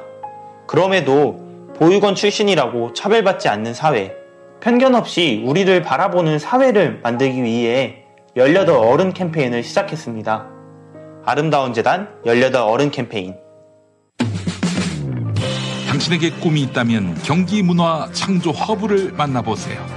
경기문화 창조 허브는 컨텐츠 융합, 디자인, 방송 영상, 뉴미디어, 문화기술, 친환경 분야 창업지원센터로 예비 창업자와 스타트업을 위한 맞춤형 서비스를 제공합니다.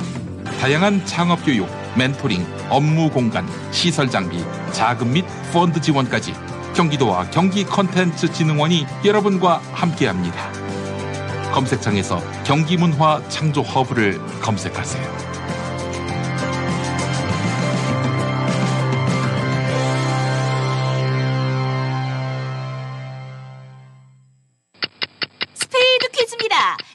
잔치, 채순잔치, 가게 홍보, 체육대회, 창사기념일. 정답 기념품 아, 문제를 끝까지 들으셔야죠.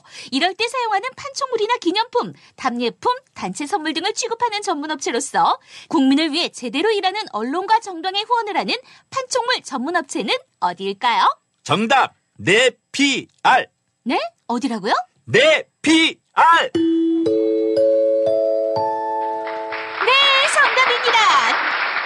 판촉물이나 단체 선물이 필요할 때 이왕이면 우리 편 회사 네피아를 찾아주세요. 인터넷 검색창에 네피아를 치시거나 032-519-4800으로 전화 주시면 친절하게 상담해 드립니다. 그런데 상품은 뭔가요? 네, 피아를 가서 고르세요. 3만 가지가 넘는 물품이 있어요. 지금 다른 방송을 듣고 계십니까? 경로를 재탐색하겠습니다. 목적지 김용민 TV에 도착했습니다. 김용민 브리핑이 연결되었습니다. 방송 청취를 시작합니다. 안내를 종료합니다.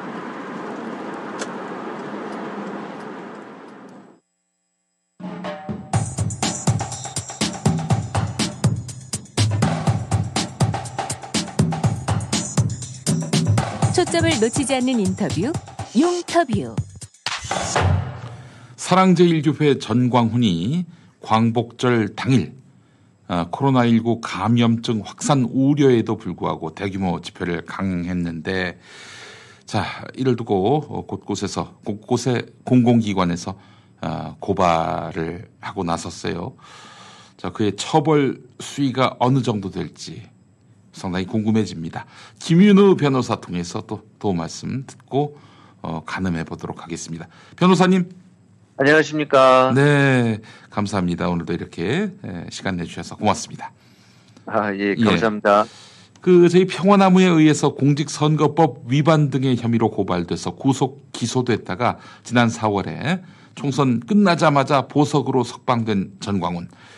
검찰은 보석을 취소해달라고 법원에 청구했는데 전광훈은 음, 위법한 집회와 시위에 참여하지 않고 주거지에만 머물러야 한다는 이런 보석 조건을 위반한 거 아니겠습니까?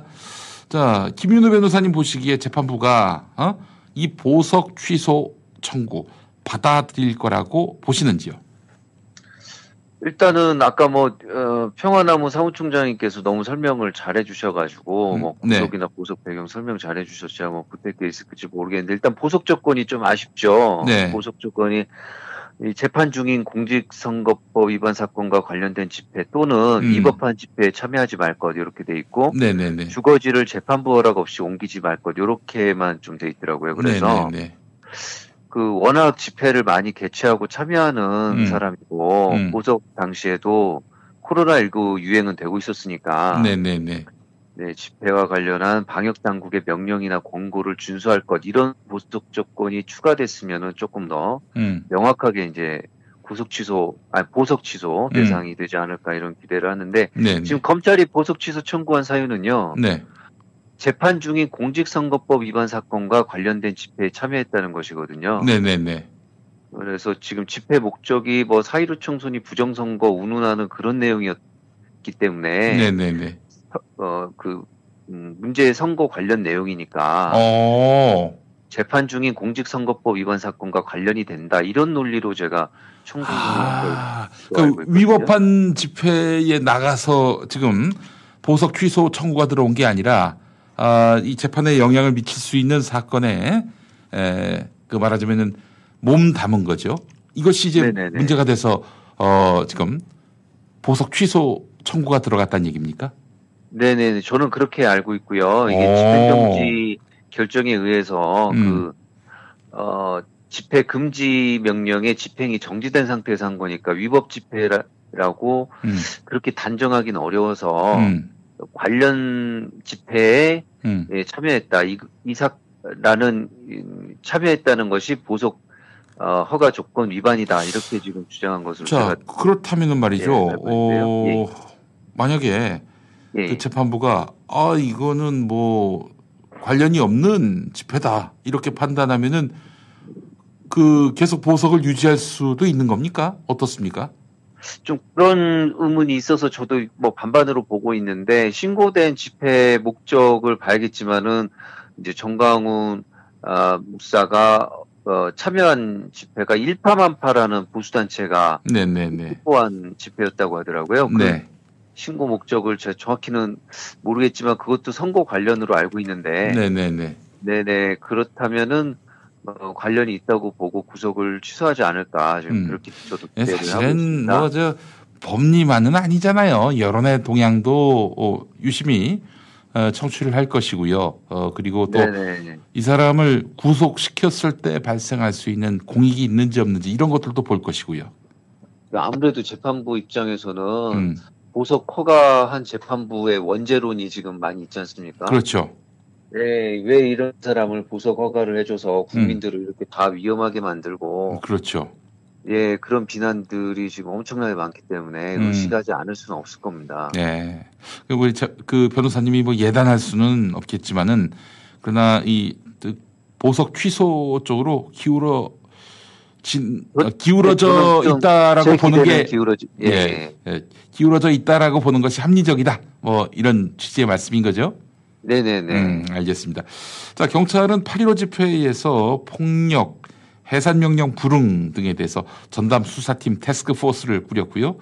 그래서 여기 불법 시위를 벌인 사람들 구속영장 신청까지 고민하고 있고 서울시와 중앙사고수습본부도 어, 이 감염병 예방법 위반으로 고발할 계획을 세워놓고 있고요. 어, 이 집회의 주최자가 전광훈 씨가 분명합니다. 저희가 여러 근거를 또 확보한 상황인데 그렇다면은 일단은 뭐 보석 취소 여부는 음, 또 곧 규명되겠습니다만은 나중에 어 1심 재판 지금 9월 말쯤 나올 것 같은데 네네. 당연히 그 가중 처벌되지 않을까 하는 그런 예측을 해보게 됩니다. 어떻습니까? 네, 그 지금 진행 중인 재판이 대법원까지 안 간 상황이니까 네네네.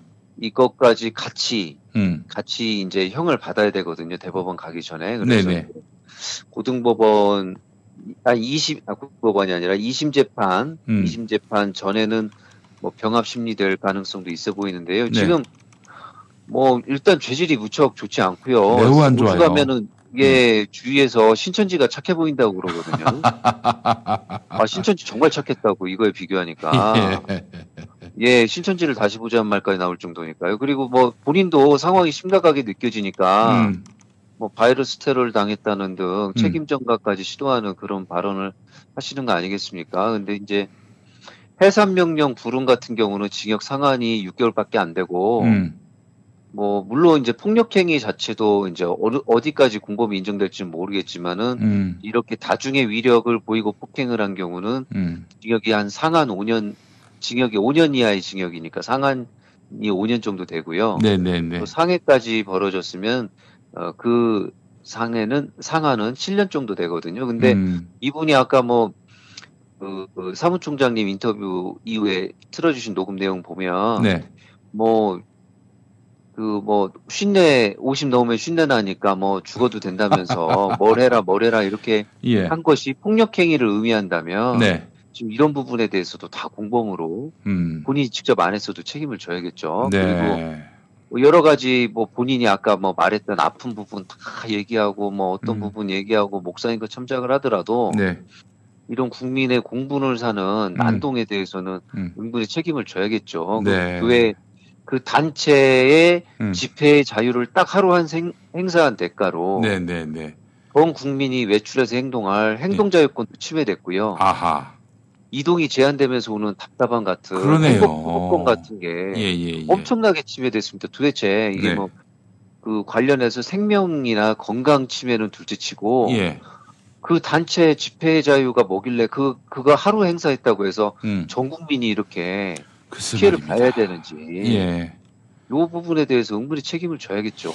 실제로 이렇게 나쁘기가 쉽지가 않습니다. 실제로 그 이런 음, 일로 인해서 발생한 감염병 확산으로 인해서 정부가 이제 말하자면은 3단계에서 2, 아, 1단계에서 2단계로 올린 거 아닙니까? 이로 인해서 또 많은 또 업소들이 문을 닫을 수밖에 없었고 또 아울러 영업에 심대한 지장을 초래했기 때문에 아, 이, 이, 이게 직간접적인 직접적인 건 물론이고 간접적인 그런 피해까지 다 계산하면은 이게 정말 천문학적 규모가 될 것 같아요. 예. 어, 제 동대문 다녀오신 음. 동네 주민분도 네. 동대문에 사람이 없다고 그러시더라고요. 아, 그래요. 예. 네네. 자, 자가격리 조치를 위반하고 조사 대상 명단을 누락하고 은폐해서 제출하는 등 지금 어, 역학조사의 비협조적인 차원이 아니라 방해를 하고 있는 사랑제 일교회입니다. 이거 뭐 전광훈이 시켜가지고 그랬다고 볼 수밖에 없는데 그렇게 보는 것이 합리적인데 이것도 정말 가중처벌돼야 할 사안이 아닌가 싶습니다.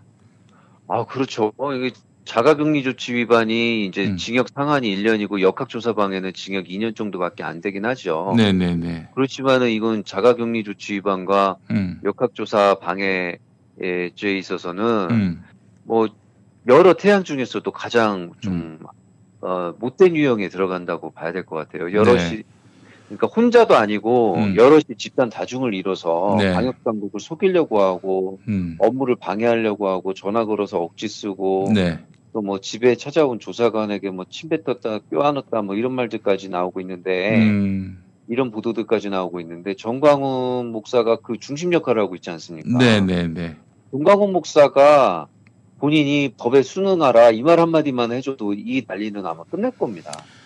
그런 의미에서 이 모든 악행의 중심 역할을 하고 있기 때문에 네. 이 정, 정말 이만희 총회장하고는 또 다른 차원을 달리하는 좀 악랄한 죄질을 보여주고 있거든요. 알겠습니다. 뭐 이, 이 상한선을 다 적용을 해줘야 되지 않나 이런 음. 생각이 들 정도입니다. 알겠습니다. 처벌도 처벌이지만 구상권 청구 여부도 관심입니다. 그러니까 말하자면은 지금 정부가 뭐 치료비니 이뭐 방역비니 이런 비용을 어, 대고 있지만은 결국에는 이렇게 방역을 방해한 책임이 명징해진다면은 그 치료 및 방역비를 전광훈 씨한테 그 청구할 수 있는 거 아니겠어요? 그게 바로 구상권인 것 같은데 이 구상권 청구 가능할까요? 일단 지금 서울시가 검토 중이고 어, 총리께서도 검토 중이라고 말씀하신 것 같은데요. 음. 일단은 정부가 치료비, 방역비 이런 걸 다 부담하고 그걸 정광훈 목사한테 청구하는 걸 구상권 행사라고 하지 않습니까? 네네네. 음, 요거는 먼저 손해배상 청구권이 인정돼야 되고 그 다음이 정부가 정광훈 목사 대신 지급하거나 부담을 해야 된다는 건데요. 네. 일단 감염병 예방법, 감염병 예방법 위반 행위가 있는 거는 일단 인정이 될 것 같고 그 다음에 고의과실이 있느냐도 정광훈 목사가 그날 오후 3시쯤인가 집회 중에 예, 구청에서 통지가 왔다라면서 그 내용이 뭔지까지도 연설해서 밝히켰으니까 예, 예. 고의과실도 있- 뭐 없다고 보기는 어렵고 네. 그다음에 다른 사람이 코로나세 아, 코로나 바이러스에 감염된 걸 흉내라고 할때 음. 인과관계가 문제거든요, 사실은. 근데 무슨 관계요? 인과관계. 인과관계. 예, 예, 예. 예, 역학조사 방해나 자가격리 조치 위반이 없었더라면 음. 그 사람이 이 감염이 됐겠느냐. 음. 예, 그 그런 관계에 있느냐 이제 이걸 다 하나하나 이제 따지자고 정광훈 목사 지금 스타일상은 그렇게 하지 않겠습니까? 네, 네, 네. 뭐, 뭐 사소한 것도 일단 부인하고 보니까요. 음. 이제 그렇게 해야 될 것 같은데, 음. 아니 그렇게 할 것으로 예상되고 거기에 대해서 일일이 다 따져야 될 것 같은데, 음. 그 형사 사건이면은 조금 더 까다롭겠지만 이제 민사 사건에서는 음. 인과관계를 사실상 추정해 주는 그런 판례들도 있기 때문에 네, 네, 네. 뭐 꼭 구상 청구가 불가능할 것 같지는 않습니다. 오히려 신천지보다 이 경우가 더 필요하지 않을까. 예. 다만 인과관계에 대해서 예. 서울시나 정부에서도 지금 청구하는 마당에 음. 더 신중하게 검토하지 않을까 생각이 됩니다. 사랑제일교회 근처에서 영업하시는 분인데 이 교회에서 어, 바이러스가 감염되고 전염된 것으로 파악이 되는 그런 현실 속에서 문을 닫게 됐어요. 업장을. 이런 네. 분들이 교회를 상대로 전광훈 씨를 상대로 손해배상을 걸면은 이게 좀 구제받을 수 있을까요? 그러니까 그 인과관계가 네. 그 교회에서는 적, 적극적으로 우리가 음. 우리 때문에 했다는 보장이 어디 있느냐. 네, 네. 다른 데서 감염 안 됐다는 보장이 어디 있느냐 뭐 이런 식으로 하겠죠. 네네. 네, 그렇게 나왔을 때, 그, 오히려 민사에서는, 형사는 그걸 또 입증을 해야 되지만, 민사에서는 그럼 교회 아니면, 음. 도대체 어디서 감염됐느냐, 네. 교회밖에 없다라는 사정만 어느 정도 나오면, 음. 좀 추- 인과관계를 추정해서 음. 그런 영업상의 손실까지도 청구하는 것도 고- 뭐 해볼 만하지 않을까 생각이 아, 그래요. 변호사님이, 에, 이, 아주 혼명랑하지 않다라고 말씀하셨으니까, 저희 평화나무가 한번 그 주변 지역 상인들과 함께 연대하는 방법은 없는지 한번 모색해 보도록 하겠습니다. 아 정말 좋은 일 하시네요. 아, 한번 해보도록 하겠습니다. 평화나무. 예, 예. 저희 평화나무가 국가 전복 등을 목적으로 고의로 방역을 방해하고 있는 것 아닌가 이런 의도에 주목하면서 내란 선동 혐의 재수사를 촉구했는데요. 어, 이거 국가 전복을 목적으로 한 것을 이게 규명하기란 쉽지 않지만 그러나 그동안 전광훈 씨가 했던 말들이나 언행들 그리고 실행에 옮겼던 일들을 엮어가지고 이렇게 해서 법적 판단을 받아볼 필요는 있지 않을까요? 뭐 의미는 있을 것 같은데요. 일단은 네. 근데 이제 에, 물론 정강훈 씨가 말하는 내용이 네. 대통령이라는 헌법에 의해서 어, 임명된 국가기관을 강압적으로 자기가 전복하겠다. 네. 그 권능 행사를 불가능하겠다라는 점에서 네. 국한 물 국헌 문란 문란의 목적이 있다 이렇게 볼 볼 수는 있을 것 같아요. 다만 이제 폭동과 관련해 가지고 네. 그 폭동이 어떤 살상 파괴 약탈 이런 수준으로 좀센 음. 에, 한 지방의 평온을 해야 할 정도의 위력이 있을 것 이렇게 법적으로는 얘기하지만은 네. 어떤 어, 치안 마비 상태나 이런 걸 어떤 국지적 지역이라도 가져올 정도는 돼야 되는데 음.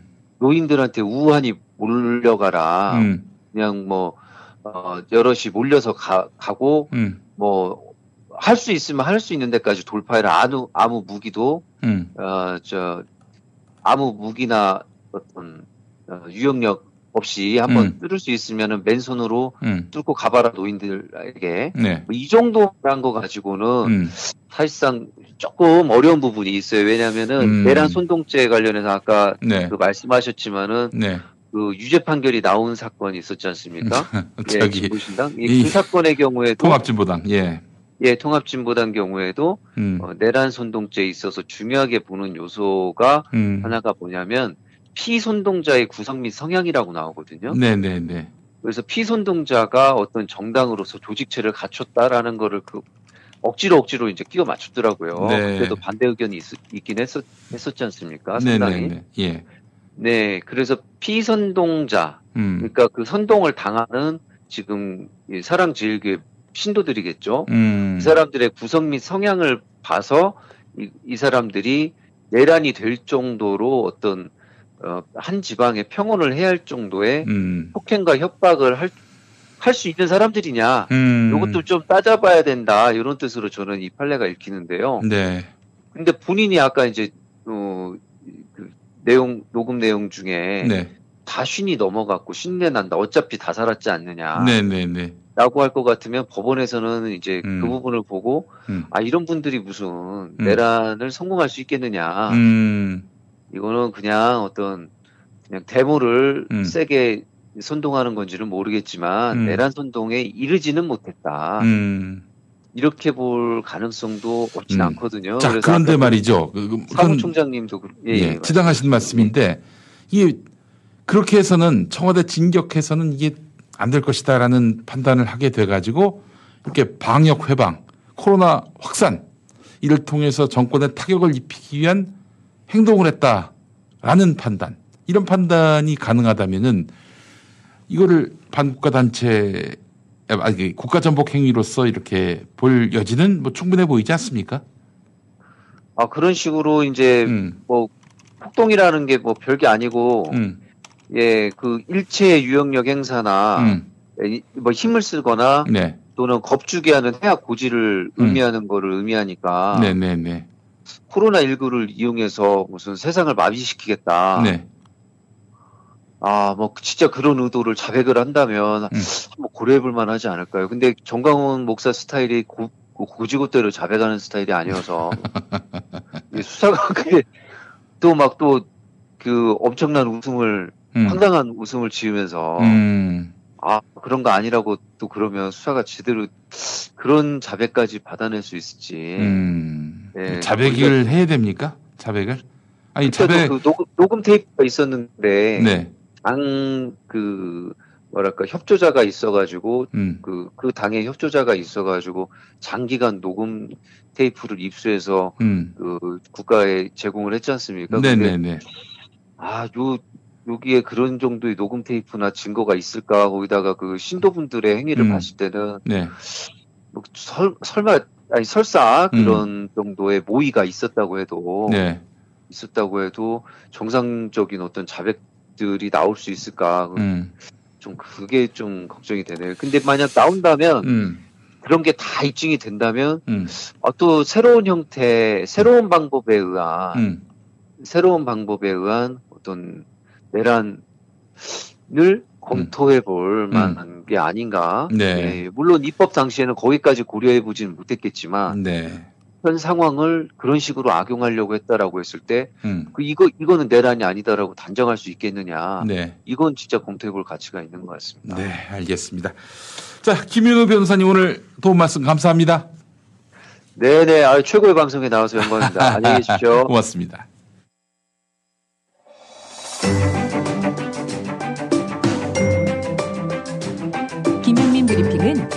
월요일부터 목요일까지 매일 오후 5시 5분부터 여러분과 함께합니다. 저녁 8시 반부터는 월요일 관훈 라이트 클럽, 화요일 정치 부심, 수요일 히히 히스토리, 목요일 꼼찰 총장이 방송됩니다. 깊고도 넓은 방송. 여기는 김용민 TV입니다.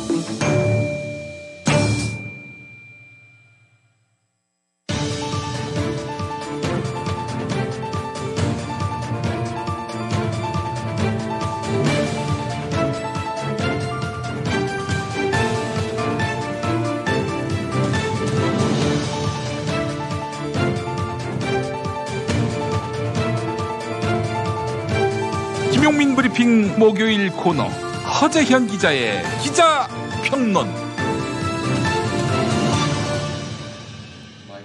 네, 허재현 리포액트 대표 기자 나오셨습니다. 어서 오십시오. 네, 안녕하세요. 예, 자 저희가 오늘 전광훈 음, 스페셜로 또 꾸미다 보니까 어, 이 허재현 기자 이야기를 아, 네. 아유, 참 어. 하여튼 빨리 진정이 돼야 될 텐데 네, 걱정이네요. 네. 진정이 되긴요. 그 참, 네. 어, 엄단을 해야죠. 엄단을. 예. 예전에 예. 한상균 음. 어, 민주노총 위원장이 그 이제 그 시국 집회 네. 열어서 청와대로 진격 음. 요런 그 발언을 한 적 있거든요. 네. 그걸 가지고 검찰이 당시에 내란 선동 아 그래요? 네, 그래가지고 어, 실제로 예, 혐의가 그거였어요. 예. 그래가지고 수사가 시작됐었거든요. 예, 예, 예. 같은 발언을 하는데 음. 정강훈 씨에게는 이렇게 우리 세상에 관, 관대한 것인지 민주노총 그래서 한상규 위원장은 당시에 2년 이상 살았어요, 실제로. 네. 그렇죠. 예. 문재인 대통령 들어서서 이제 네네네. 예, 나오셨는데 네. 아니 근데 네. 그저 그 이석기 전 의원 같은 경우에는 지금 저 8년째服역 중입니다. 그렇죠. 예, 거의 뭐형다 살고 있습니다. 1년 6개월 남았나? 아마 그럴 겁니다, 지금. 예. 형이. 예. 그저 그 뭐 혐의도 분명치 않고요. 네. 또그 검찰의 기소 내용도 많이 부풀려진 면도 있고 그런데 대통령께서 좀 용단을 내리셔서 네. 어, 뭐 1년이라도 더 일찍 나오게 해주는 네. 게 좋지 않을까. 80% 이상 음. 형을 살았기 때문에 대체로 모범수라면 음. 어 이게 충분히 이제 가석방 음. 예, 심사 대상인데 보수 세력의 좀 눈치를 좀 많이 여전히 보고 있지 않나 예, 좀 그렇게 보여요. 그런 인간들이 안타깝죠. 뭘 대단한 인간들이라고 그렇게 눈치를 네. 볼 필요가 있는지 모르겠습니다. 자 오늘 그 허재현 기자님하고 어떤 이야기를 나누게 됩니까? 오늘은 좀 주로 그, 어, 한국의 언론, 우리 언론들이, 음. 어, 미투 보도 문제와 네, 관련해서, 네. 어, 뭐랄까 좀 해외 언론들의 미투 보도가 어떻게 진행되고 있는지 음. 제대로 살펴보지 않고, 네. 그냥 국내 여성 단체들의 이야기만 들어서, 어, 미투 보도에 대해서 설명하고 글쎄 또는 말이에요. 나아가서 경향신문 강진구 기자를 음. 징계하는 어떤 그런 해프닝까지 좀 벌어지고 있는데 말입니다. 이런 예. 부분들에 대해서 제가 조금 한 주간 좀 취재한 내용들을 좀 전해드리고 아, 싶어서 좋습니다. 네네 예, 예. 일단 강진구 기자 소식부터 조금 전해드리면 네. 징계위원회에 회부가 됐는데 결국 이제 징계 결과가 나왔어요. 네. 1개월 정직인가요? 네네. 그 정직이면 상당히 네, 큰 아주 모욕적입니다. 징계인데요. 기자로서는 예. 네, 모욕적이고 에, 당연히 이제 못 받아들이죠 강진구 기자는 그래서 네네네. 이제 어, 이의 신청서를 음. 제출을 했고요. 네네. 예, 그래서 아마 다음 주 중에 빠르면 예. 예. 2차 예, 징계 이제 이 심의위원회가 아마 열릴 겁니다. 하나만 할 거예요. 네. 하나만 할 거예요. 이제 강진구 기자 같은 경우도 네. 어차피 징계 결과가 나올 것이 분명하기 때문에 네. 달라지지 않을 것이 분명하기 때문에 네. 다만 법적 소송을 위해서는 절차는 네. 밟을 거 다 밟아야죠. 네. 예, 그 차원인 것 같아요. 저도 좀 경향신문에 좀 더 그 논리적으로 좀 음. 의견서를 좀 담아가지고 의견서를 좀 제출하려고 해요. 네, 네, 그래서 네. 해외에서는 미투 보도를 어떻게 하고 있고 어, 원칙들이 어떻게 정립되어 있는데 이런 것에 대해서 다 좀 함께 좀 판단해서 음. 어, 판단을 해달라고 의견서를 좀 제출하려고 하는데 좋습니다. 그 의견서에 담을 내용을 제가 오늘 조금 우리 에, 시청자 여러분께 좀 소개를 해드릴게요. 음, 그러니까 다시 좀 요약하자면은 해외에서의 미투 관련 보도는 지금 한국과 다르다. 그렇죠. 한국은 뭐 그냥 네. 이른바 그 어, 피해자로 규정되지도 않았는데 규명되지도 않았는데 피해를 호소하는 사람의 이야기가 네. 진리가 돼 버려요. 그게 지금 가장 큰 문제가 음. 어, 제가 이제 뉴욕 타임즈의 이 젠더 에디터로 활약하고 있는 음. 어, 기자의 어떤 칼럼 글 같은 거를 사- 그 찾아서 보니까 우리나라랑 어떤 차이가 있냐면 음. 어, 저널리즘과 여성주의를 구분해요. 음. 이분들은 네. 그렇게 설명하고 있습니다. 아 그럼요. 팩트 앞에서 너무 당연한 주장. 이야기인데 사실 우리가 이런 걸 설명해 줘야 된다는 게 저도 좀 답답한데 예. 사실 그건 너무 당연한 건데 한국 언론이 지금 그러고 있지 못하거든요. 음. 그래서 제가 조금 설명을 좀 드리면 음. 어, 제가 이제 어떤 칼럼을 찾아왔냐면 어, 2019년에 나온 이제 뉴욕타임스의 이제 칼럼인데 제시카 베넷이라고 음. 젠- 뉴욕타임스 젠더 에디터예요. 음. 어, 그래서 네. 어떤 글이 있냐면 저널리스트는 어떻게 이 어떤 sexual harassment 그러니까 성희롱 뭐 음. 이런 사건에 대한 클레임 요구 어떤 주장을 음. 어떻게 증명해 낼 것인가 라는 제목의 네네. 예, 칼럼이 있습니다. 여기서 이제 뭐, 뭐 제가 뭐 다 읽어드릴 수는 없는데 제가 좀 주의 깊게 본 거는 뭐냐면 음. 이분은 이렇게까지 얘기를 한 게 있더라고요. 음. 그러니까 저널리즘적으로 어, 당신의 강간은 음. 벌어지지 않은 일이나 다름없다. 이런 표현까지 쓰더라고요. 어우, 그저 뭔 2차 소리- 가해 아닙니까? 이게 그러니까 이거를 한 20차 가야 될 것 같은데. 어, 이거는 제보자에게 그렇게 설명해야 된다라고 얘기하고 있어요. 당신이 제시카 베넷이. 무슨 예. 피해가 있었는지는 모르겠지만 네. 적어도 이 정도 증거 갖고는 네. 당신이 성폭력을 당했다고 볼 수 없다. 그러니까 저널리즘적으로. 그러니까- 저널리즘적으로. 그러니까 이 부사가 굉장히 중요한데 이분이 이렇게 얘기해요.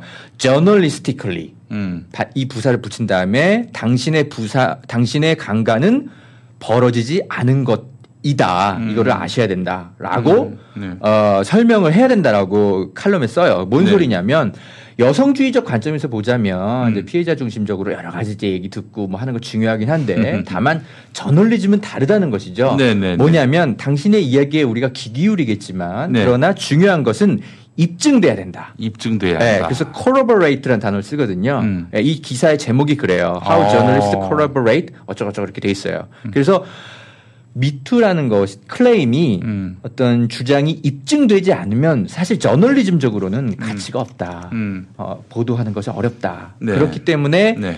어, 기자는 이 미투 주장을 어떻게 입증할 수 있을 것인가와 관련한 노하우를 이 칼럼에서 쭉 많이 쓰거든요. 음. 네, 네. 네, 그런 칼럼을 좀 한국 이제 언론인들이 좀 많이 읽을 필요가 있는데 음. 제가 또 하나 이 칼럼에서 눈에 띄었던 건 뭐냐면 음. 이 이제 젠더 이 뉴욕 타임즈 젠더 에디터는 음.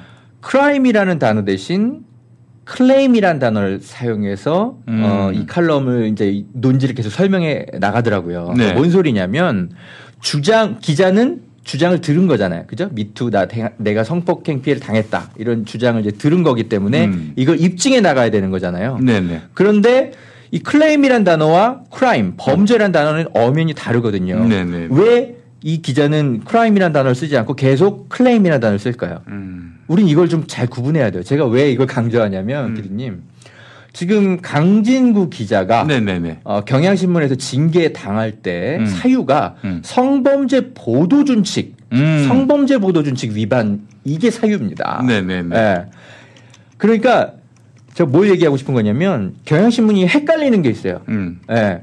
지금 박재동 화백 사건은 음. 성범죄 사건이 아닙니다. 이제 뭐 네. 그렇게 볼 수도 있겠지만은 이 성범죄라고 하는 것이 네. 개념화돼 있는 표현인가 보죠.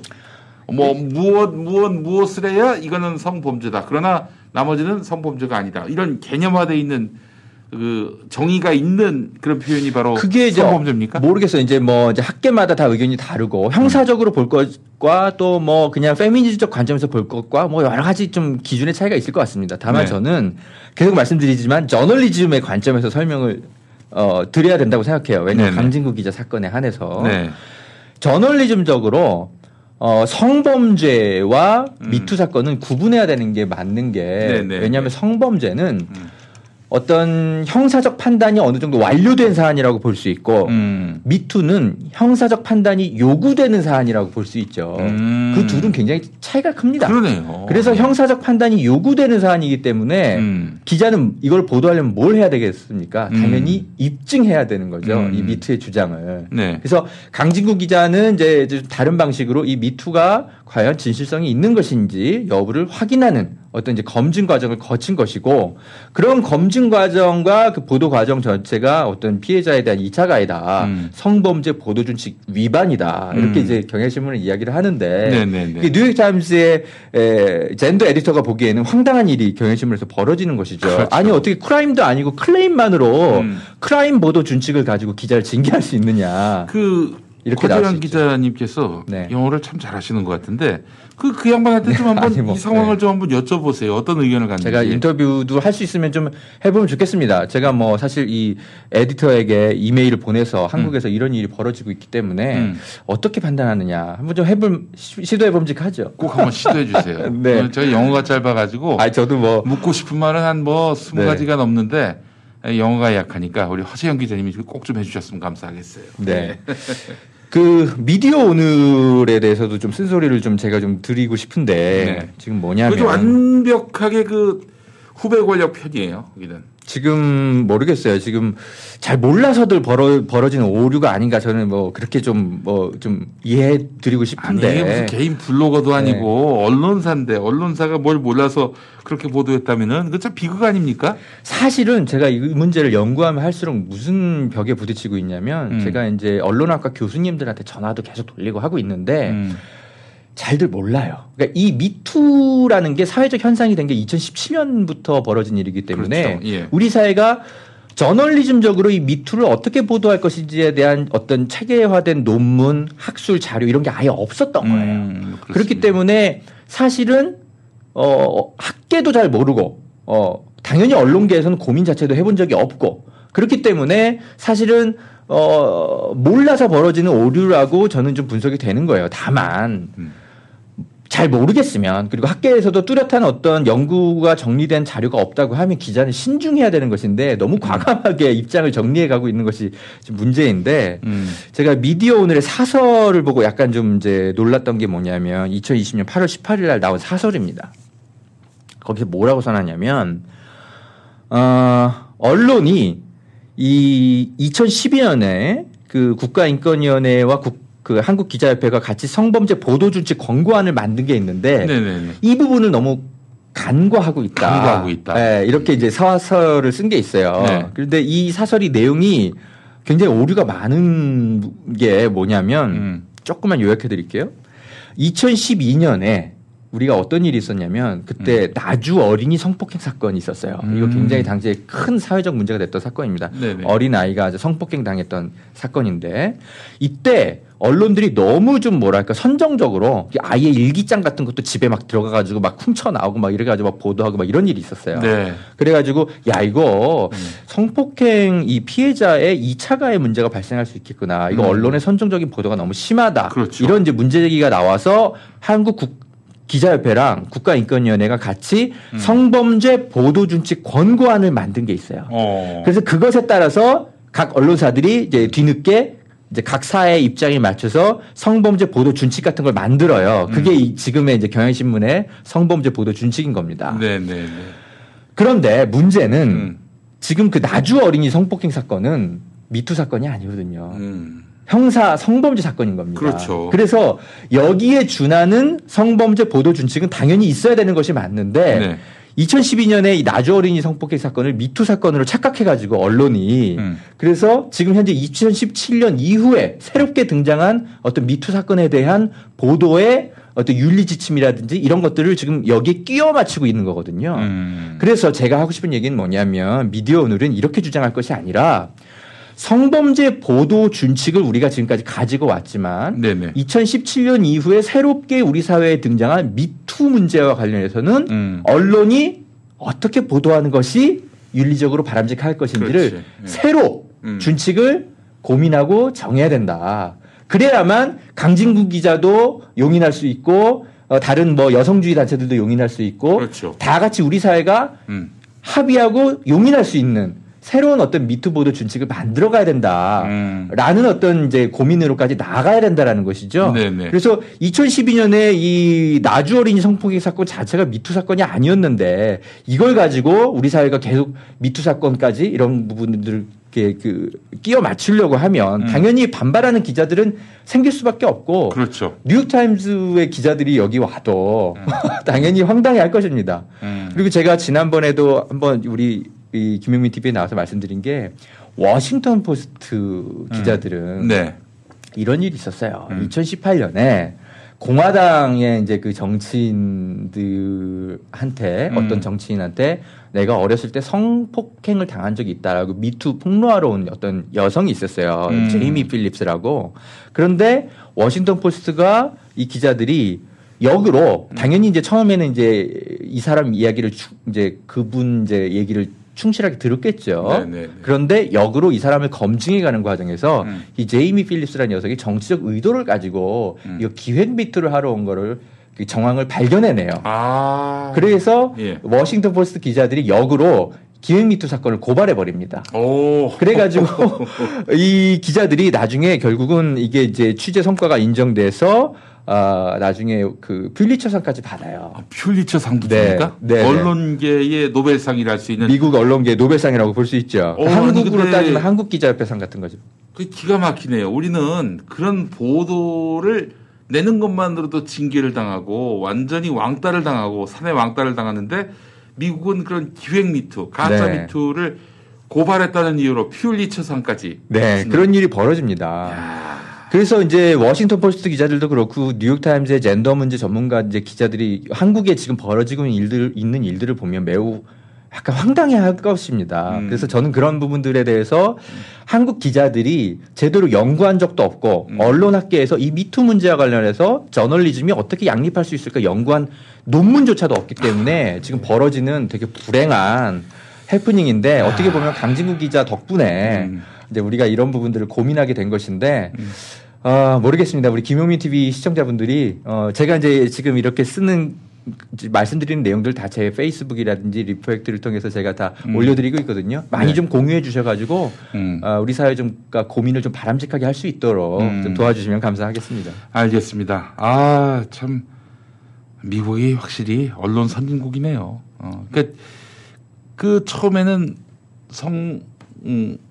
범죄 피해를 입은 사람들이 이제, 에, 말하자면은 폭로를 했을 때는 당시에도 그 나라도 네. 그 피해자의 목소리가 고친 거다 이러면서 막 우대를 해줬을 거 아니에요. 근데 가짜 미투가 많이 나오면서 네. 그래서 이제 아, 옥석을 가려야 한다. 팩트를 피해자 체크해야 한다. 목소리를 절대 증거다 이렇게 얘기하지 않고 음. 이 뉴욕타임즈 젠더 에디터의 얘기는 정확하게 이렇게 표현합니다. 음. 반드시 two other sources 그러니까 두 개 이상의 증언 음. 또는 증인을 확보해 내야만 신빙성을 확보할 수 있다 이렇게 얘기합니다. 아니, 절대 지금- 피해자의 말만으로는 아니 입증되지 지금. 저 박원순 서울시장 비서라고 그렇죠. 불리는 분은 지금 그분의 말밖에 없죠. 네 사실은 뭐 온소스 20명 본인의 이상의. 뭐, 뭐 증인이 있다고 그랬나 처음에. 예. 근데 아무튼 그거를 이제 이제 기자에겐 적어도 최소한 기자에게는 설명을 하셔야 되고요. 음. 그리고 본인의 얘기밖에 없다면 어, 어, KBS 앵커도 그렇고 음. 우리 한겨레 젠더 데스크도 마찬가지인데 피해자의 얘기만 나온 상태에서 음. 어, 그 이제 가해자와 피해자를 뭐랄까 좀 너무 확증하듯이 얘기하는 것은 네. 어, 뭐랄겠습니다. 저- 적어도 국제 어떤 이제 젠더 저널리즘 원칙과는 음. 어, 상당히 좀 거리가 있는 어, 조금 경솔한 선택이었다고 비판받을 수도 있죠. 필요합니다. 우리나라 언론들은 말이죠. 완전히 그 one side로 쏠려 있어요. 어? 조금 경도돼 있죠. 예. 아니 이런 그 보도 행태가 잘못됐다. 우리가 일단 팩트를 다 검증하고 난 다음에 네. 피해 호소인을 에, 그렇게 해서 우대하는 것이 어떻겠는가 이런 얘기가 나와야 되는데 이런 지성도 지금 발동 안 합니까? 그래서 이게 모르겠습니다. 이게 여성주의에 대한 음. 대중의 오해와 반감을 어, 사실은 어쩌면 우리 언론들이 음. 잘못된 보도를 함으로써 대중에게 오히려 이런 반감을 더 확산시키고 있는 어, 사회적 부작용이 있지 않나. 네. 언론이 조금 자성해야 될 필요가 있다고 생각이 듭니다. 음. 제가 이런 이야기를 계속 드리는 거는 제가 여성주의에 반대하는 것이 아니라 여성주의가 대중에게 제대로 잘 전달될 수 있도록 하기 위해서 언론이 여성주의를 잘 해석해내야 된다. 이런 주장을 하는 것인 거거든요. 네. 그래서 어, 이런 부분들은 좀 김용민 우리 PD님도 그런 부분 때문에 많은 오해를 받고 계신데 네. 아, 사실은 언론인들이야말로 저널리즘적으로 여성주의를 제대로 음. 대중에게 전달하고 있는 것이 맞는지, 맞는지 반성해야 됩니다. 네. 예. 너무 게으르고 너무나 무책임하고 그리고 너무 편파적이에요. 이 젠더 네. 보도는 정말 이, 이러면 안 됩니다. 예. 저희 그 김용민 브리핑이 말이죠. 어, 뭐잘 아시겠습니다만은 저희는 성평등 을 강력하게 지지하고 네. 또 그런 세상이 오도록 열심히 노력하겠습니다만은 노력해 왔고요. 근데 지금 이런 식으로 어 남혐이 그야말로 어 페미니즘을 왜곡하고 네. 있는 이런 현실. 예, 이거는 용인할 수가 없어요. 제가 여러 가지 여성주의. 책을 요즘 많이 읽고 있는데 네. 김용민 PD님의 발언 음. 여러 가지 행동들은 어, 미국 기준으로 보면 페미니스트에 가깝습니다. 아 그래요? 네. 어, 그래요. 네, 그건 제가 나중에 입증시켜 드릴게요. 예, 여혐주의자로 몰리는데 말도 안 되는 평가를 또 받으니 네. 제가 참 마음이 여성주의를 알면 알수록 그렇습니다. 그렇습니다. 어, 뭐 어떤 뭐 여성주의도 어, 네. 사실 주의 주장 자체가 점점 무서워집니다. 나이가 더할수록. 어, 네. 그래서 사실은 우리가 제일 중요한 건 팩트고 또 팩트라는 그렇죠. 것이 또 그 굉장히 또 우대를 받아야 우리 사회가 이념에 따라 혹은 뭐 각자의 어떤 계급에 따라서 갈려져 있지만 팩트라는 그 어떤 공통된 만남의 광장 그렇죠. 이런 것들이 있어줘야 네. 이 사회가 돌아가거든요. 서로 진실이 다 다르면 어떻게 되겠어요? 뭐 싸우다가 죽는 거지 서로 죽이고 상처 입히고 그러면 안 됩니다. 네. 예. 알겠습니다. 아, 오늘 허재영 기자님하고 뻥 뚫리는 이야기를 또 함께 나눠봤습니다. 오늘 좋은 말씀 잘 네, 들었습니다. 또 찾아오겠습니다. 감사합니다. 네. 자, 김용민 브리핑 오늘 순서 마무리하도록 하겠습니다. 다음 주가 어떻게 될지 모르겠어요. 제가 아, 지금 한국 기독교 장로회 목사 수련생으로서 일주일 수련회를 가야 되는데 아, 그 다음 주간입니다. 나올지 안 나올지 모르겠어요. 아, 제가 만약에 서로 못 나오더라도 여러분 많이 이해해 주시고요. 한 주 동안 또 목사 수련생으로서 코스를 잘 마치고 돌아오고요. 행여나 뭐 또 상황이 달라져 가지고 방송할 수도 있으니까요. 여러분 SNS를 좀 주목해 주시고요. 제가 어, 다음 주에 어떤 일정이 있을지 여러분들께 소상히 말씀드리도록 하겠습니다. 일주일 수련회 네 그렇습니다. 오전부터 오후까지 예, 작년에 KBS 라디오 진행하다가 결국에는 그 수련회를 못 가가지고 1년 꼬랐어요. 목사 2년 만에 될 수 있는데 1년 꼬랐습니다. 아, 수련회는 아마 비대면으로 이루어질 텐데, 예, 그 뭐 함께 모여가지고 합숙하는 그런 개념의 수련회가 아니라 비대면 수련회가 될 것 같아요. 네. 자, 그래요. 뭐 이렇게 해서 이번 주 순서 마무리하겠습니다. 우리 수고해준 스태프들, 우리 대마시안 식구들 너무 감사하고요.